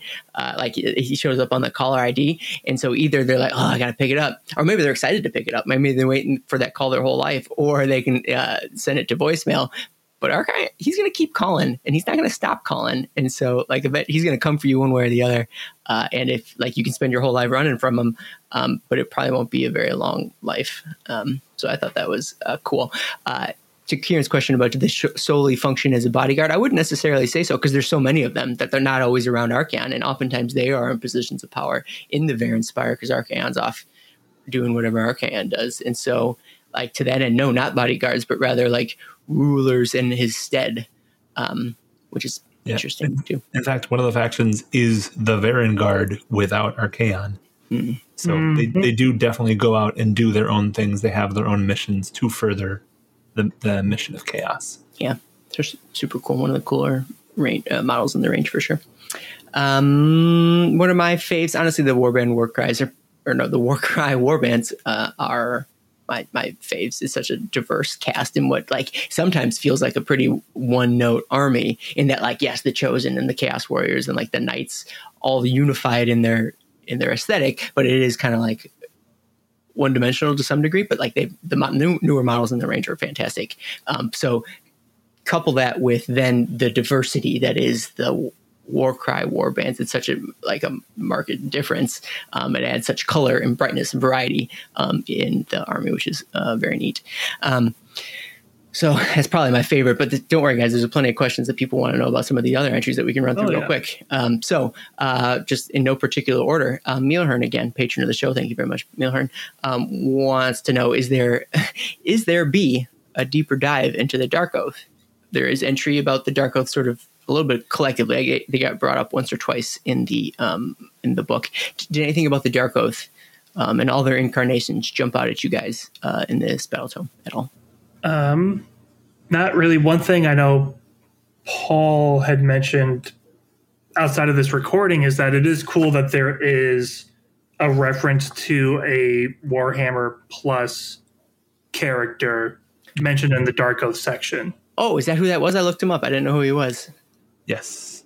Gar it's, it's uh, the Warhammer Plus TV show. There was a Dark Oath episode versus um, Cities of Sigmar. So, oh, and gotcha. I, I, apologize. I didn't. I wasn't the one who caught that. Somebody, oh, somebody did online, mind. and I I forgot who it is. So I apologize for not referencing that. We talked about it in person. That's yeah. what it was. is it a that Snow Peaks guy or the guy who's from Snow Peaks? I think it's said. Yeah, uh, Gunnar Brand. Yeah, yep. okay. He doesn't have an entry in the Lexicanum, which is where I looked it up. Um, they must have, not have a Warhammer Plus subscription then. No, I do. I just haven't watched it yet. No, no, no. Yes. The Warhammer Lexicanum must not. Oh no, they must not. Yeah, possibly. Yeah. Um, because he was mentioned right alongside uh, the gal from Underworlds and the Warcrane, who, who's both who, of whose names I no longer remember. Um, well, but, but like for a second, let's just uh, and, and, this is just cool to me, maybe, and maybe I'm, a, I'm just doesn't match with dork. It's just cool to me, but like be the judge of that.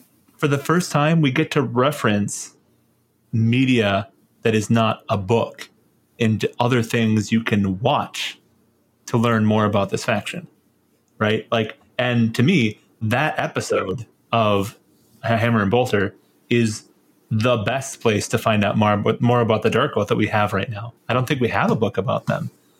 Um, so yeah, that's pretty cool that we get a reference to TV show. I think the the War Queen book. Yep. Yeah, there you War go. Queen, yeah. Yep. Um, I mean, coincidentally, before I was on these podcasts, uh, a lot of you were people who hang out in my community, and uh, one of you turned me on to that book, and then a few of the other novellas, and uh, they spawned they spawned armies for me. And uh, when the Darkoath Savagers came out as models, uh, I went on a collecting spree that would make the Great Gatherer jealous and blush a little. Um, and uh, then, you know, with the, the new book, I know we weren't talking rules, but I can play a whole Dark Oath army now. And that's very legal to play. And I am just tickled. I am I am thrilled to swear some oaths to the dark gods and take some skulls for whoever I'm worshiping that day. Um, and it's just it was so it's such a good book and so impactful for the hobby uh, I'm just very excited to to get into that that part of it. Yeah. Uh, you mentioned about swearing oaths. For those who don't know about dark oaths, they're basically marauder esque, like barbarian esque folks. That uh, one of their hallmarks is that they are prone to making oaths and um, you know a wide range. Honestly, it can be an oath about anything. I bet you some of them can be mundane, with the idea being if they fulfill this like uh, oath, then they'll be granted some boon from uh, the chaos gods, and so they'll swear blood oaths with their own blood or somebody else's blood, probably your blood actually, uh, and then promise to do some grand thing. Um, and if they succeed, then oh, hopefully even the gods will just glance in my direction, and that'll you know I'll, I'll I'll benefit from that. Or if I fail or just flat out just don't get around to it, which I'm surprised they even mentioned that, but yeah, some people just don't mm-hmm. do it. Um, then you're you're asking for trouble. So that's the hallmark of the dark oath. Um, I don't know if there's anything too much new in there. I feel like maybe we knew some of that already, um, but they are not yeah. excluded at the very least. How could they be? Uh, excellent. I'm getting thumbs up. They're saying, "Good job, Aaron." Man, you did it. Good podcasting, Aaron. um, all right, let's ask more questions. So, a couple questions about the Gaunt Summoners. Um, Bremen uh, had asked, uh, "What does the loss of a Gaunt Summoner or Silver Tower mean for Archaon's power or influence on the realms?" I know we lost a Silver Tower um, that Be'lakor blew up. Does the book talk about the ramifications of that? I don't think so. Not really. Not really. It made kind of like a one off of like Be'lakor was happy because it showed that he could be beaten. Mm. Yeah. Kind of right. like Xerxes in 300. Yeah. I feel like the Tzeentch book talked about it more um, than the Slaves of Darkness book does. Because I, I, remember we had mentioned it uh, when we talked about that book. Sure. And it uh, talked about more about like Archaon's relationship and how Tzeentch was like cool with him taking them over and yeah. cool with them dying and sold them out. I think Tzeentch even yeah, Tzeentch even sold them out like to explode or something weird like that. Like he or, gave Archaon all their true names, so yeah, they have yeah, to listen to him. Yeah. He's like he's like, Cool. How about you guys work for Archaon now? This is what I'm gonna give Archaon. You guys go take your silver towers and go to this new house with this new de- guy who's going to know your true names. And the Gaunt Summoners were like, that seems bad though.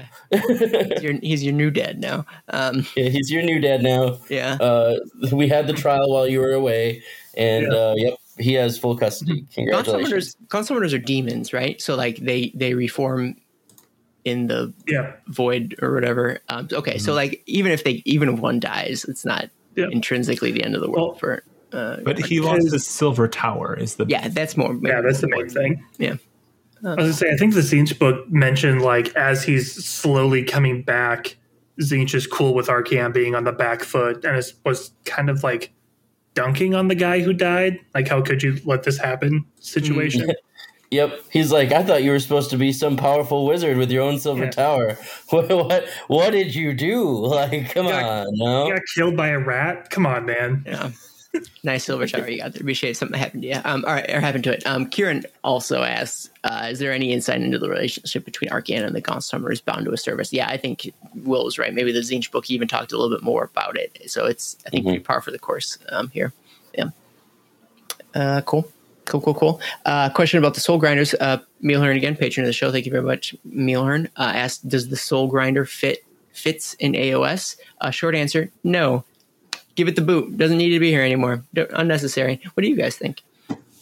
I I, I would agree. It, it's it, I don't like the aesthetic in the core range, but I also don't like the the uh, um, Juggernauts in the core ranges either. They're they're a little bit too mechanical for me. But mm. that being said, these are personal opinions, and whatever you want to do is fine because you know otherwise Eric would come and hound me down and say, "No, anything you do, which is true, which is true, is your hobby." But, Normally, I would say Paul's opinions don't reflect that of the of the podcast. However, in this particular case, Paul's opinions do reflect the opinion of the podcast. yes, I I do not disagree. Uh, I'll just say probably what Eric would say, which is they have a war scroll, so they fit. but uh, aesthetically, uh, eh. I'm, I'm going to be awful again and disagree with all three of you. You are awful. Uh, that's twice tonight. I'm never getting asked back. never. Everyone welcome to Vince's last episode. yeah, it's been really good, guys. Uh, no, I think the Soul Grinder fits. Uh, if you have cannons being held by ogres, if you have weapons like that, uh, if you have the armor that you see on Blood Warriors, uh, if you have the the metallurgy to create those things, why would you not, in the Spiral Crux, have the ability to make a soul grinder? Um, if you already, if you have the technology, Por qué no los dos? Why not? You know, like Yeah. why not? Chaos is definitely a you know we should play it safe kind of group. I think they should have them if they want them, have them. Um, I do understand that the aesthetic of the model doesn't really fit, Yeah. uh, as they've got like you know pretty close to Black Legion symbols on them. Um, so so that's a little different, but I think as a model, it's cool. They're huge, um, so they they seem neat. Uh, I think having a story where the KO fight or the Kharadron uh, fight against a bunch of soul grinders uh, that were summoned up by a god beast waking up would be a really cool novel. I'd be all about it.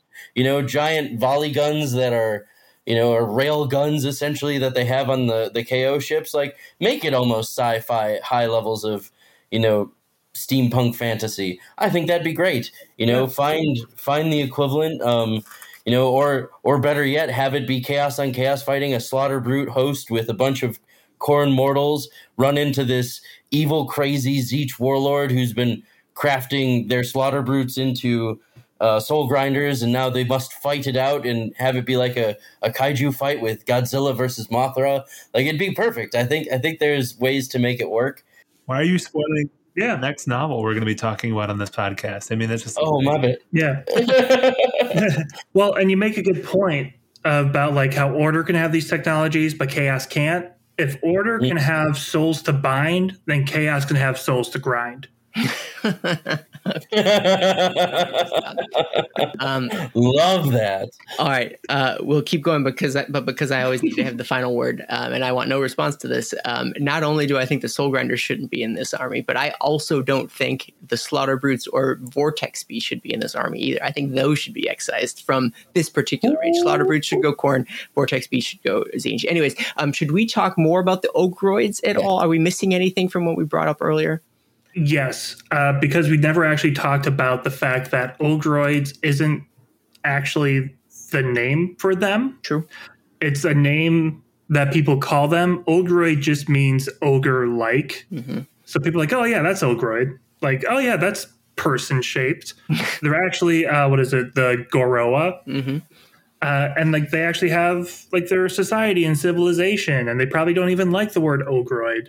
It's just what Chaos calls them because Chaos is full of jerks. very offensive. Well, no, actually, Chaos aren't, weren't even the first ones to call them that. They were Right, called yeah. Ogroids before. So um, we didn't really get into their history. So for those that don't know, the Ogroids were from Ghur. Uh, they often fought alongside uh, the Greenskins and like those followers of Gorkamorka. Maybe they themselves were a little bit too, but they found that they actually kind of like society a little bit. And sure, like Yeah. it's when you live in Ghur, you kind of like you got to ally yourself with some of the other stronger powers there. But then they started building societies, uh, forging weapons, um, and they're like, man, like I like sleeping in a bed a little bit. Um, but uh, the Greenskins had were not interested in that, and so essentially Yeah. it was their rowdy friends kept destroying all their stuff, kept fighting them, and, and they had to defend themselves against sort of this intra faction fighting. And they said, you know what, screw that, we gotta we gotta get out of here, we gotta find a better way. And that's how they got called to chaos. Archaon saying, hey, look, we- we'll offer you com- I mean, like some element of like uh, peace to some degree.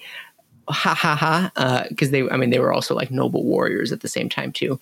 And so they took this offer and then of course ended up getting corrupted. And now like they hang out in the Varen for a while now they've been hanging out in the Varanspire um, being like gladiator judges or, or what have you but now they're sort of being called to action with this um, Kragnos arrival uh, tapping back back into their bestial uh, Yeah. senses, and so they're getting like let loose because um, how better to fight fire with fire than beasts with beasts? Yeah. Is about it? Is that did I get it? Um, yeah, that was the majority of it. The only other thing is people always comment online, which they always be doing. Yeah. Uh, Always that commenting. It's like, well, these are just Bulgors. They look like Minotaurs. Um, and I do think it is cool that like GW is standing firm of like, no, these are Garoa. They are a civilization. Their whole thing is about being master craftsmen. So when they look at Bulgors, they just see creatures of destruction that are base instinct, and that's not who they are. I think if I do think if GW had known that they were going to expand on this race past the Thaumaturge, past the Myrmidon, they probably wouldn't have made it look so much like a Minotaur Mm. slash Bulgor. but they're sticking to it and they're like holding the line of like, no, this is different. We're actually going to expand on what makes them unique instead of just conceding the point and saying it's Bulgors. Do you think GW cares one bit? They they do not. Exactly They, no. they could Zero be the, they could be the spitting image, and they'd be like, no, no, no, it's different. Don't worry about it. It'd be the same kit with a, just a different name on it. Different thing. Well- we, no, we sell double of them. Yeah. yeah, twice as much. I think it'd be interesting though because I feel like with that, oh, there these are just new Bulgors and new new Minotaur models. Uh, I think it'll be awesome when they come out with new Bulgors if that ever Yeah. happens because those Bulgors aren't going to look like muscly slabbed super you know Ogroids. These are going to look they'll look something real fierce and real different.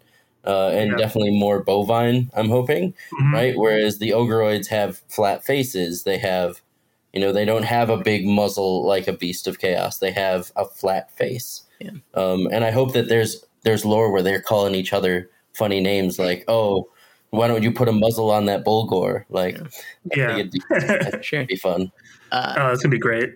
just a thought. Isn't it kind of weird though that like they release a model that is clearly a Centaur, and then that is also, and then they soon after that release models that are very similar to Bulgors. It's like they're doing everything they can to not make a Beast of Chaos uh, model. Just they're trying their hardest not to do it. Uh, well, the new Lumineth temple's all going to be goat people too. So um, all right, let's keep on keeping on. Um, we talked about units. Let's talk about some of these uh, the sub factions. I'm surprised that the book doesn't give as much information information about the sub factions as some of the other Yeah. ones do. Uh, but even so, did you guys have any favorites that you uh, want to bring up uh, in brief? I like the host of the Everchosen because it's cool. Um, specifically because it doesn't mention the Varanguard. It mentions the knights, it mentions the warriors, right, the chariots, but it really doesn't go into the Varanguard because they're a different faction. Mhm. Because if Archaon is coming, like he's leading his personal army, and the Varanguard are kind of more of they're leading their own personal armies, right? Mhm. It really um, reinforces the idea that each leader has their own retinue. So that's cool. still haven't picked a side yet, but I'm going to go with Legion of the First Prince. It did lose a lot of its identity f- uh, from before, where it was entirely all demons. Oops, nothing but demons. Um, and now it is just a sub faction of Slaves to Darkness. So it lost, for some people, like the list building identity. But it very much is still lore wise and narrative wise Be'lakor, just bringing everyone into the fold and it's his personal forces. Um, and just seeing him slow. I mean, if we want to track the change in rules and the change in narrative, he went from manipulating demons only to now actually having mortal followers, Yeah, which is a big step for him. So kudos. clear evolution. Actually, that's pretty cool. Yeah. He's being more inclusatory. Yeah, more exactly. inclusatory. Yeah. I, I will let everybody owe me one. That's exactly. Quoth Be'lakor. I'll accept donations from everyone. It's it's 2022. You gotta. Um, did, you have, did, you a, did you have a sub that you enjoyed? Uh, I, I know it'll be surprising. I really like uh, Ravagers Mm, um, because I really think that right when I think when I think why chaos for me, why chaos is has always been in the mortal followers, the cultists, the average Joes that right. Hey, I live in the eight points, and there's literal plants that will just kill you over the turn of a century because that's how they work. Uh, they'll sit you down in this chair, and then giant panes of obsidian will just slowly eat your soul like and i need friends to help me not have that happen to me. Or there's like leech grass that i was walking through the field one day and uh, happened to have a bunch of grass eat me alive. Like having friends right? A story about chaos.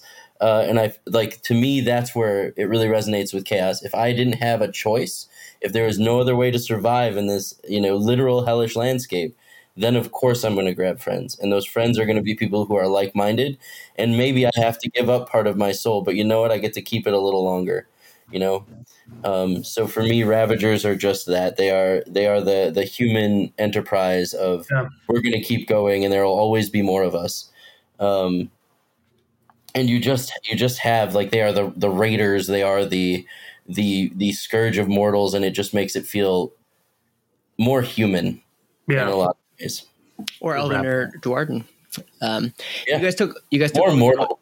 Yeah, there you go. Um, you guys took all the good ones, so I'll just glance over the fact that there's the Ka- Ka- Cabalist, Ka- Cabalist, Cabalist, Cabal. Uh, yeah, so they're like the magic guys. So, so that's like the sorcerers and all those uh, that dabble in the chaotic magics.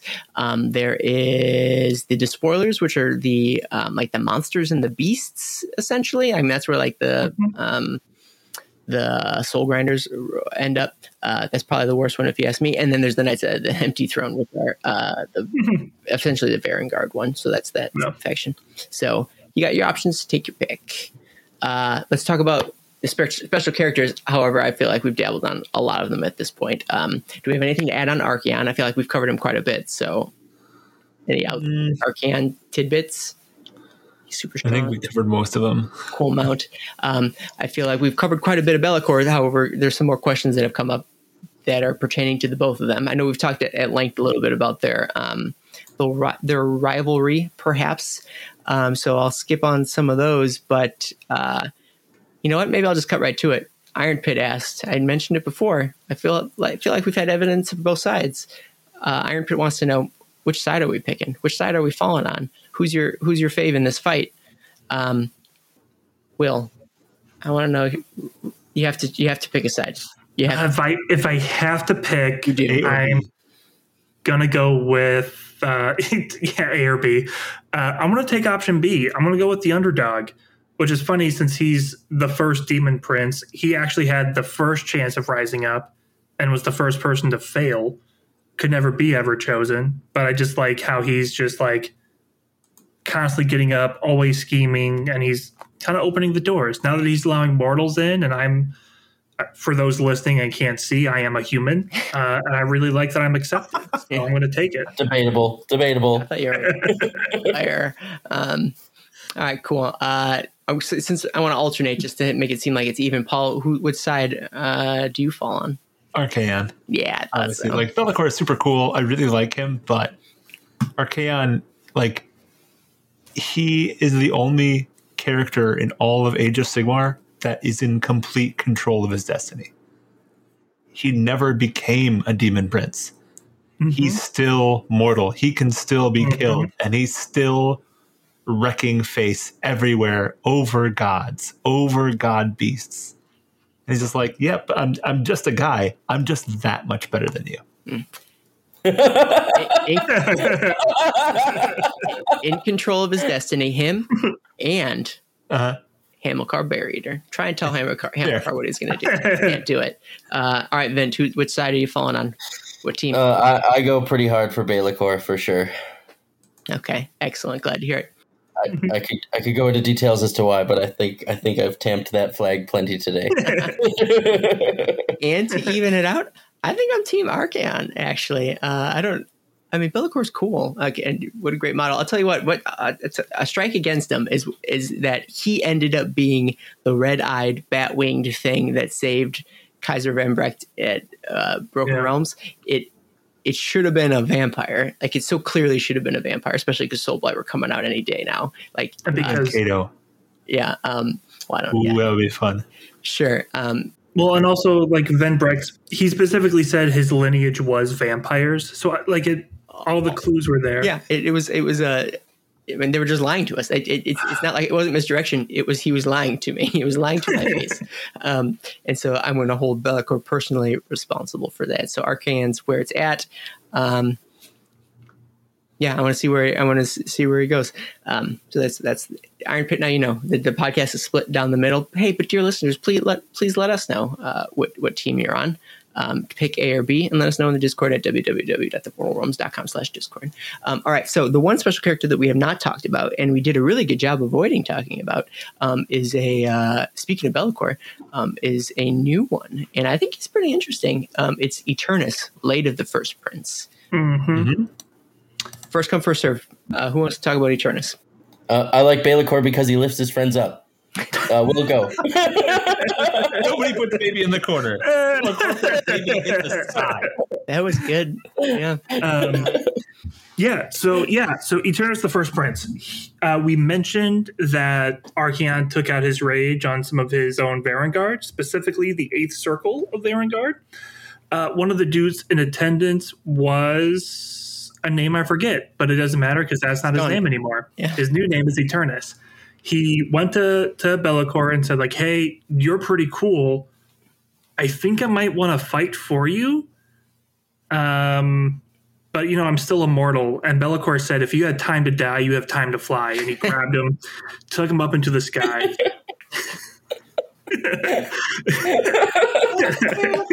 You like him. oh no! um, he took him. So we talked about the cursed guys and how there wasn't any change to the cursed guys themselves. Be'lakor literally breathes in the lightning geists from the cursed guys and then rips the fattest cloud over Eternus, granting him immortality. But it's immortality as long as Be'lakor chooses to reforge this guy. So now he's sort of like even the other Varanguard aren't sure if this dude is like wholeheartedly in it because he believes it or because as soon as he stops praising Be'lakor, he may actually just die and explode. Mhm. But he is a Chaos Stormcast. He Yeah. dies, he explodes, he goes to the clouds. And unlike the Stormcast, he can come back in the same battle, which is another rules thing. Sorry, Aaron. Um, and he went one of the references to the Varanspire is that this dude went back to the bubbler, went back to the water cooler, told all of his friends about how much Archaon sucks and how much he likes Be'lakor, and an entire circle of the Varanguard have turned against Archaon and now are fighting for Be'lakor. So this dude is like the ultimate turncoat uh, in the faction of people who are constantly backstabbing each other. Yeah. Mhm. Um, it's impress- impressive to me that like he's still keeping like he's still secretive about it. Like the dude's literally like reforged, and like people are like, checks out. Like nothing suspicious about that dude. So Do you think there's like a stormcast alarm on the Vanguard? beep, beep, beep, stormcast coming in. what's, I, what's don't in know. there? I sense lightning. What's in that? Yeah, it smells like smells like lightning in here. Um, Um, I could just see like Aryan come into the monthly team meetings and just sees that dude in the corner with like a lightning bolt all around of him and is like, huh, that's weird. All right. anyways, so, so on our agenda today. why is my cell phone charging right now? It's not on a charger. Um, but I, I appreciate that they didn't do the easy thing and be like, oh, this guy was a Stormcast, but he devoted himself to Chaos, so he's a Chaos Stormcast now, right? I like that it was more of, no, no, no, like a literal demigod took the souls of those who he had trapped and breathed it into you. Like I, it's, it is the you know the creation myth, but like writ large in AOS, and so he was chaos. He was killed. He was born again, and he's still chaos. It's not like oh, I can just not be a part of um, Sigmar anymore. It's like oh no, we've removed some part of Sigmar from him. Like this is actually taking something from Sigmar now, Yeah. and I appreciate that. my question is: well, Does he lose any bit of himself when he reforges? We see. I don't see any. Is there evidence that he loses himself at all? And if not, is there something to be learned? Could Sigmar take notes? He's like, well, how how's this happen? Right? Like, well, how, how how are you maintaining your identity over the course of this? Um, maybe more to come on that front is my guess. That's my speculation. Hmm. Um, so that'd be very cool. Uh, well, I think it was kind of a neat turn when you it talks about how right in the age of chaos, uh, Sigmar is up there writing down his little angry list of like how do I beat these guys, figures it out in the age of Sigmar. Uh, you go through uh, the Soul Wars era and you get into the Age of Beasts, and it only took them. Even if these ages are 500 years, it took them the same amount of time to be like, I love your technology, loved what you did, uh, hold on, hear me out, but Be'lakor does it better. And like, Bay should have won the award all the time. Mm. Um, He's like the definition of taking a recipe you find online, mixing it up a bit, and then winning an award over the original. over yeah. the original. Oh, absolutely, absolutely. Hey, Croak, I saw what you did there. Be cool if I try it this way. Oh, look, Yeah, right. The whole realm is busted. You're right welcome. it. Yeah. Uh, patron of the show, Dog Tired, had a question. Um, uh, let's let's give short answers here on this one. But uh, have the lightning uh, I think he means Geists, uh, with Eternus been truly corrupted as forces of chaos, or are they potentially still redeemable? Give us your prediction. Are Eternus's uh, Lightning Geists redeemable, or are they stuck with chaos forever? Uh, Paul, go. Um, I'm going to go with stuck with chaos forever because I don't think they're going to know how to get home anymore. Yep, I agree. Will, what do you think? Stuck or Uh, redeemable? third option: if they die with him, they go to oblivion and no longer exist. probably true. Vint, redeemable or stuck with chaos or d- doomed to oblivion? Uh, nope, they are they are stuck with chaos now. Yeah. Uh, I agree. I don't think this is the sort of special, like named character where they will get too much more screen time in terms of like the core components. They're, the, the character will not evolve such that like the Geists are going to be like changed in any way. They are secondary, ancillary to who the character is now at this point, is my guess. Um, Bonus round. I want to see Eternus fight Vandus Hammerhand. Oh, yeah, That needs to happen. Sure. Oh yeah. Um, Chaos converted with soul soul power from Sigmar and Sigmar converted with soul power from Chaos. Let's let's see that battle just happen. Yin and Yang. God, what would happen- so many, What there's would so happen many if hooks. Eternus got hit by Ghal Maraz with the Celestin Prime? Then it might knock a single lightning geist through, who becomes a shade of the first prince, and he's a corrupted stormcast. But he's a good. Perfect. That'd be interesting. I like Very it. interesting. there are so many hooks they got to get back to, guys. Hurt. I mean, just write faster. Um, write like the wind. Uh, Just do all right, more. all right. Yeah, yeah, just do more. Just do better. All right, guys, we had such great listener questions here that I want to touch on, but we're also running so long. So let's we'll keep our answers brief because, but I want to give full sh- shrift, not short shrift, but full shift uh, to the, the questions that we got here. All right, so um, lightning round. Uh, Darth Alec asks, uh, "What do you feel about the book being more concrete on details overall, timelines, Archaon's plan, et cetera, et cetera, and less mysterious and vague than before?" Um, Paul, how, you for or less concreteness in your battle tomes? Totally love how much they wrapped up stuff, um, brought out new plot points, but there were so many things that I was like, what's going to happen to this? And we haven't heard about it in forever, and now we've heard about it. Yeah, Even if it was yeah. short, it was there. right. On. Will, what do you think? I like it. Cool, nice. I mean, you follow instructions. I like that. Uh, Vin, uh, what do you think? Four, Very well done. Two thumbs way up. two thumbs up. Uh, likewise, I think it's now is the time where we start concreting stuff up. It was fine to be vague before. That had its, its time and place, early days in a game system, but uh, we're hungry for that concrete. We want to munch on it. Give us more. Um, all right, Kieran. Kieran, surprise, surprise, asks, uh, and I say that with love, by the way. It's not a sarcastic surprise, surprise. It's a, an appreciation surprise, surprise. Uh, they ask, I don't think we've heard much about the eight points since Morathi's uh, 11 elves probably took place. Oh, I bet you I, I'm getting some autocorrects in here. Uh, Took place there in the Broken Realms. How is Archaon recovering from the loss of the vast amounts of Varanite? And is his plan still to corrupt the meteoric gate and storm Azyr? Yada yada yada. Um, so yeah, we haven't really touched on this conversation has not touched on the Varanite aspect or his him, him trying to break into Azyr much. I think it was mentioned before. Um, is there any news on that front in this book that you guys want to talk about? That call out. Book barely mentions it. Plan still moving forward. here's I, I alluded to some other gripe I had with the book. Here's one. He had a whole bunch of Varanite that was stolen. In fact, that was a big plot point. Was that she took so much Varanite out of there that it was obviously going to put a dent in his plans.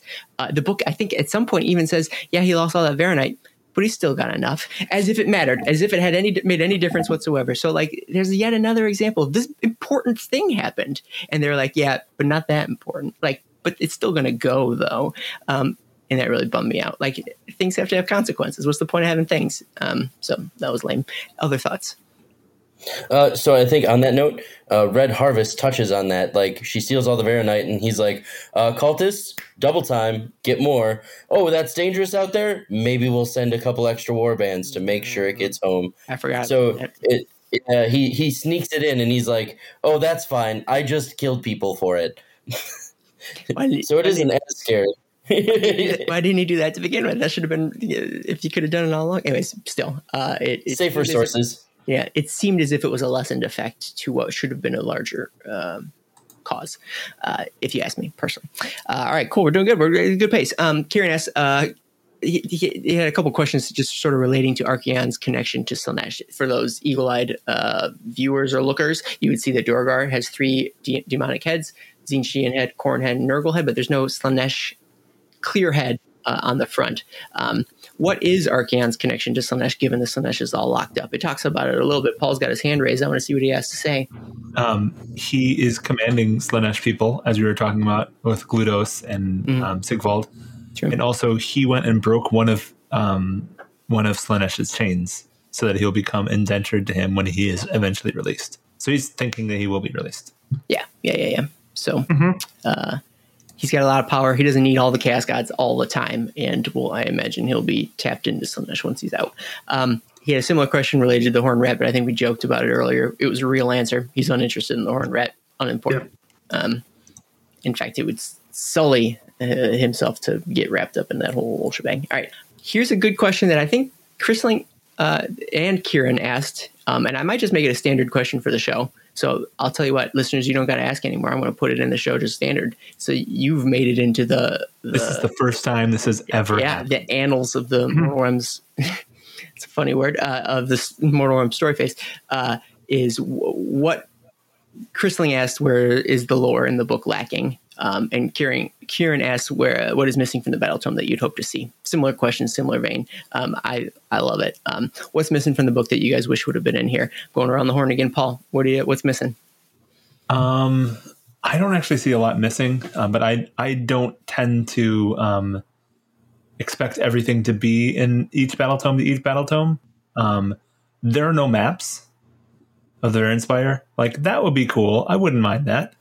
Um, but apart from that, um, no, I, I, I think it's it, it is more than I expected out of the battle tome, and like I'm I'm super happy with what we were given for this one. It's probably the favorite battle tome that I have that I have done a review for in the Mortal Realms. So Okay. Cool. Uh, Will, missing anything? Um, I felt like a lot of of the attention was given to like god specific armies. Like Khorgos Khul comes up a lot, Khorne, especially in the Age of Chaos. I would have just liked more undivided stuff, even though this book technically does cover everything. Khorne has its own book. Put that over there. Let me see some other stuff. Not that there's anything specific. I just felt like every word there was less words here. Yeah, true. I agree. Vin, was the book missing anything?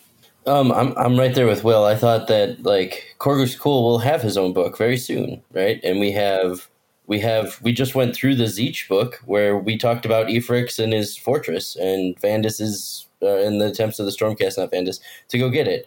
Um, and so I feel like those those words I was looking for.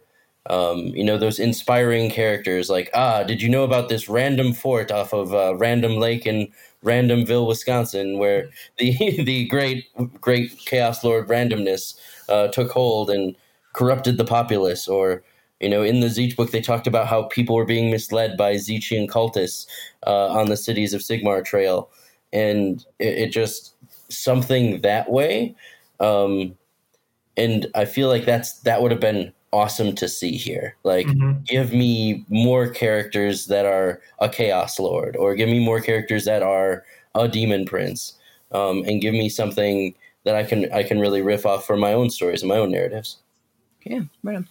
Um, I similar vein for a lot of you guys. I don't know that the book was missing too much beyond uh, a map of the Varanspire, or like uh, eight points to some degree. I think would have been ideal. So it's almost as if it, it wasn't lacking. It just had weird entries, which is a lot of that Khorne stuff, which just seemed out of place and unnecessary. They needed a map, so they slapped a map in there. So um, it and the things that I'm looking for in a battle tome, I think it checked off a lot of my check boxes. I'll get into that into the review. So like I don't know that too much was missing. Some battle tomes are missing things. I don't think this is one of them. So uh, cool beans. Uh, other thoughts? uh, I was just reminded just because based on what Vin was saying, which is everything in like the stories was all things that had happened, whereas most other battle tomes have like little threads for like other people to expand on. Yeah, true. Like some like unnamed character did cool thing or cool faction does cool stuff, and yeah, like had mentioned, like that was missing. A lot of the stories was just like a history book. Yeah, that's a good point. Cool. Uh, final segment before we get into our review is just uh, Black Library example, examples. I think some folks were asking about that too. I, we've touched on a couple of them. Let's reiterate them here. Uh, do you guys have any Black Library books that folks who are fans of Slaves to Darkness ought to read?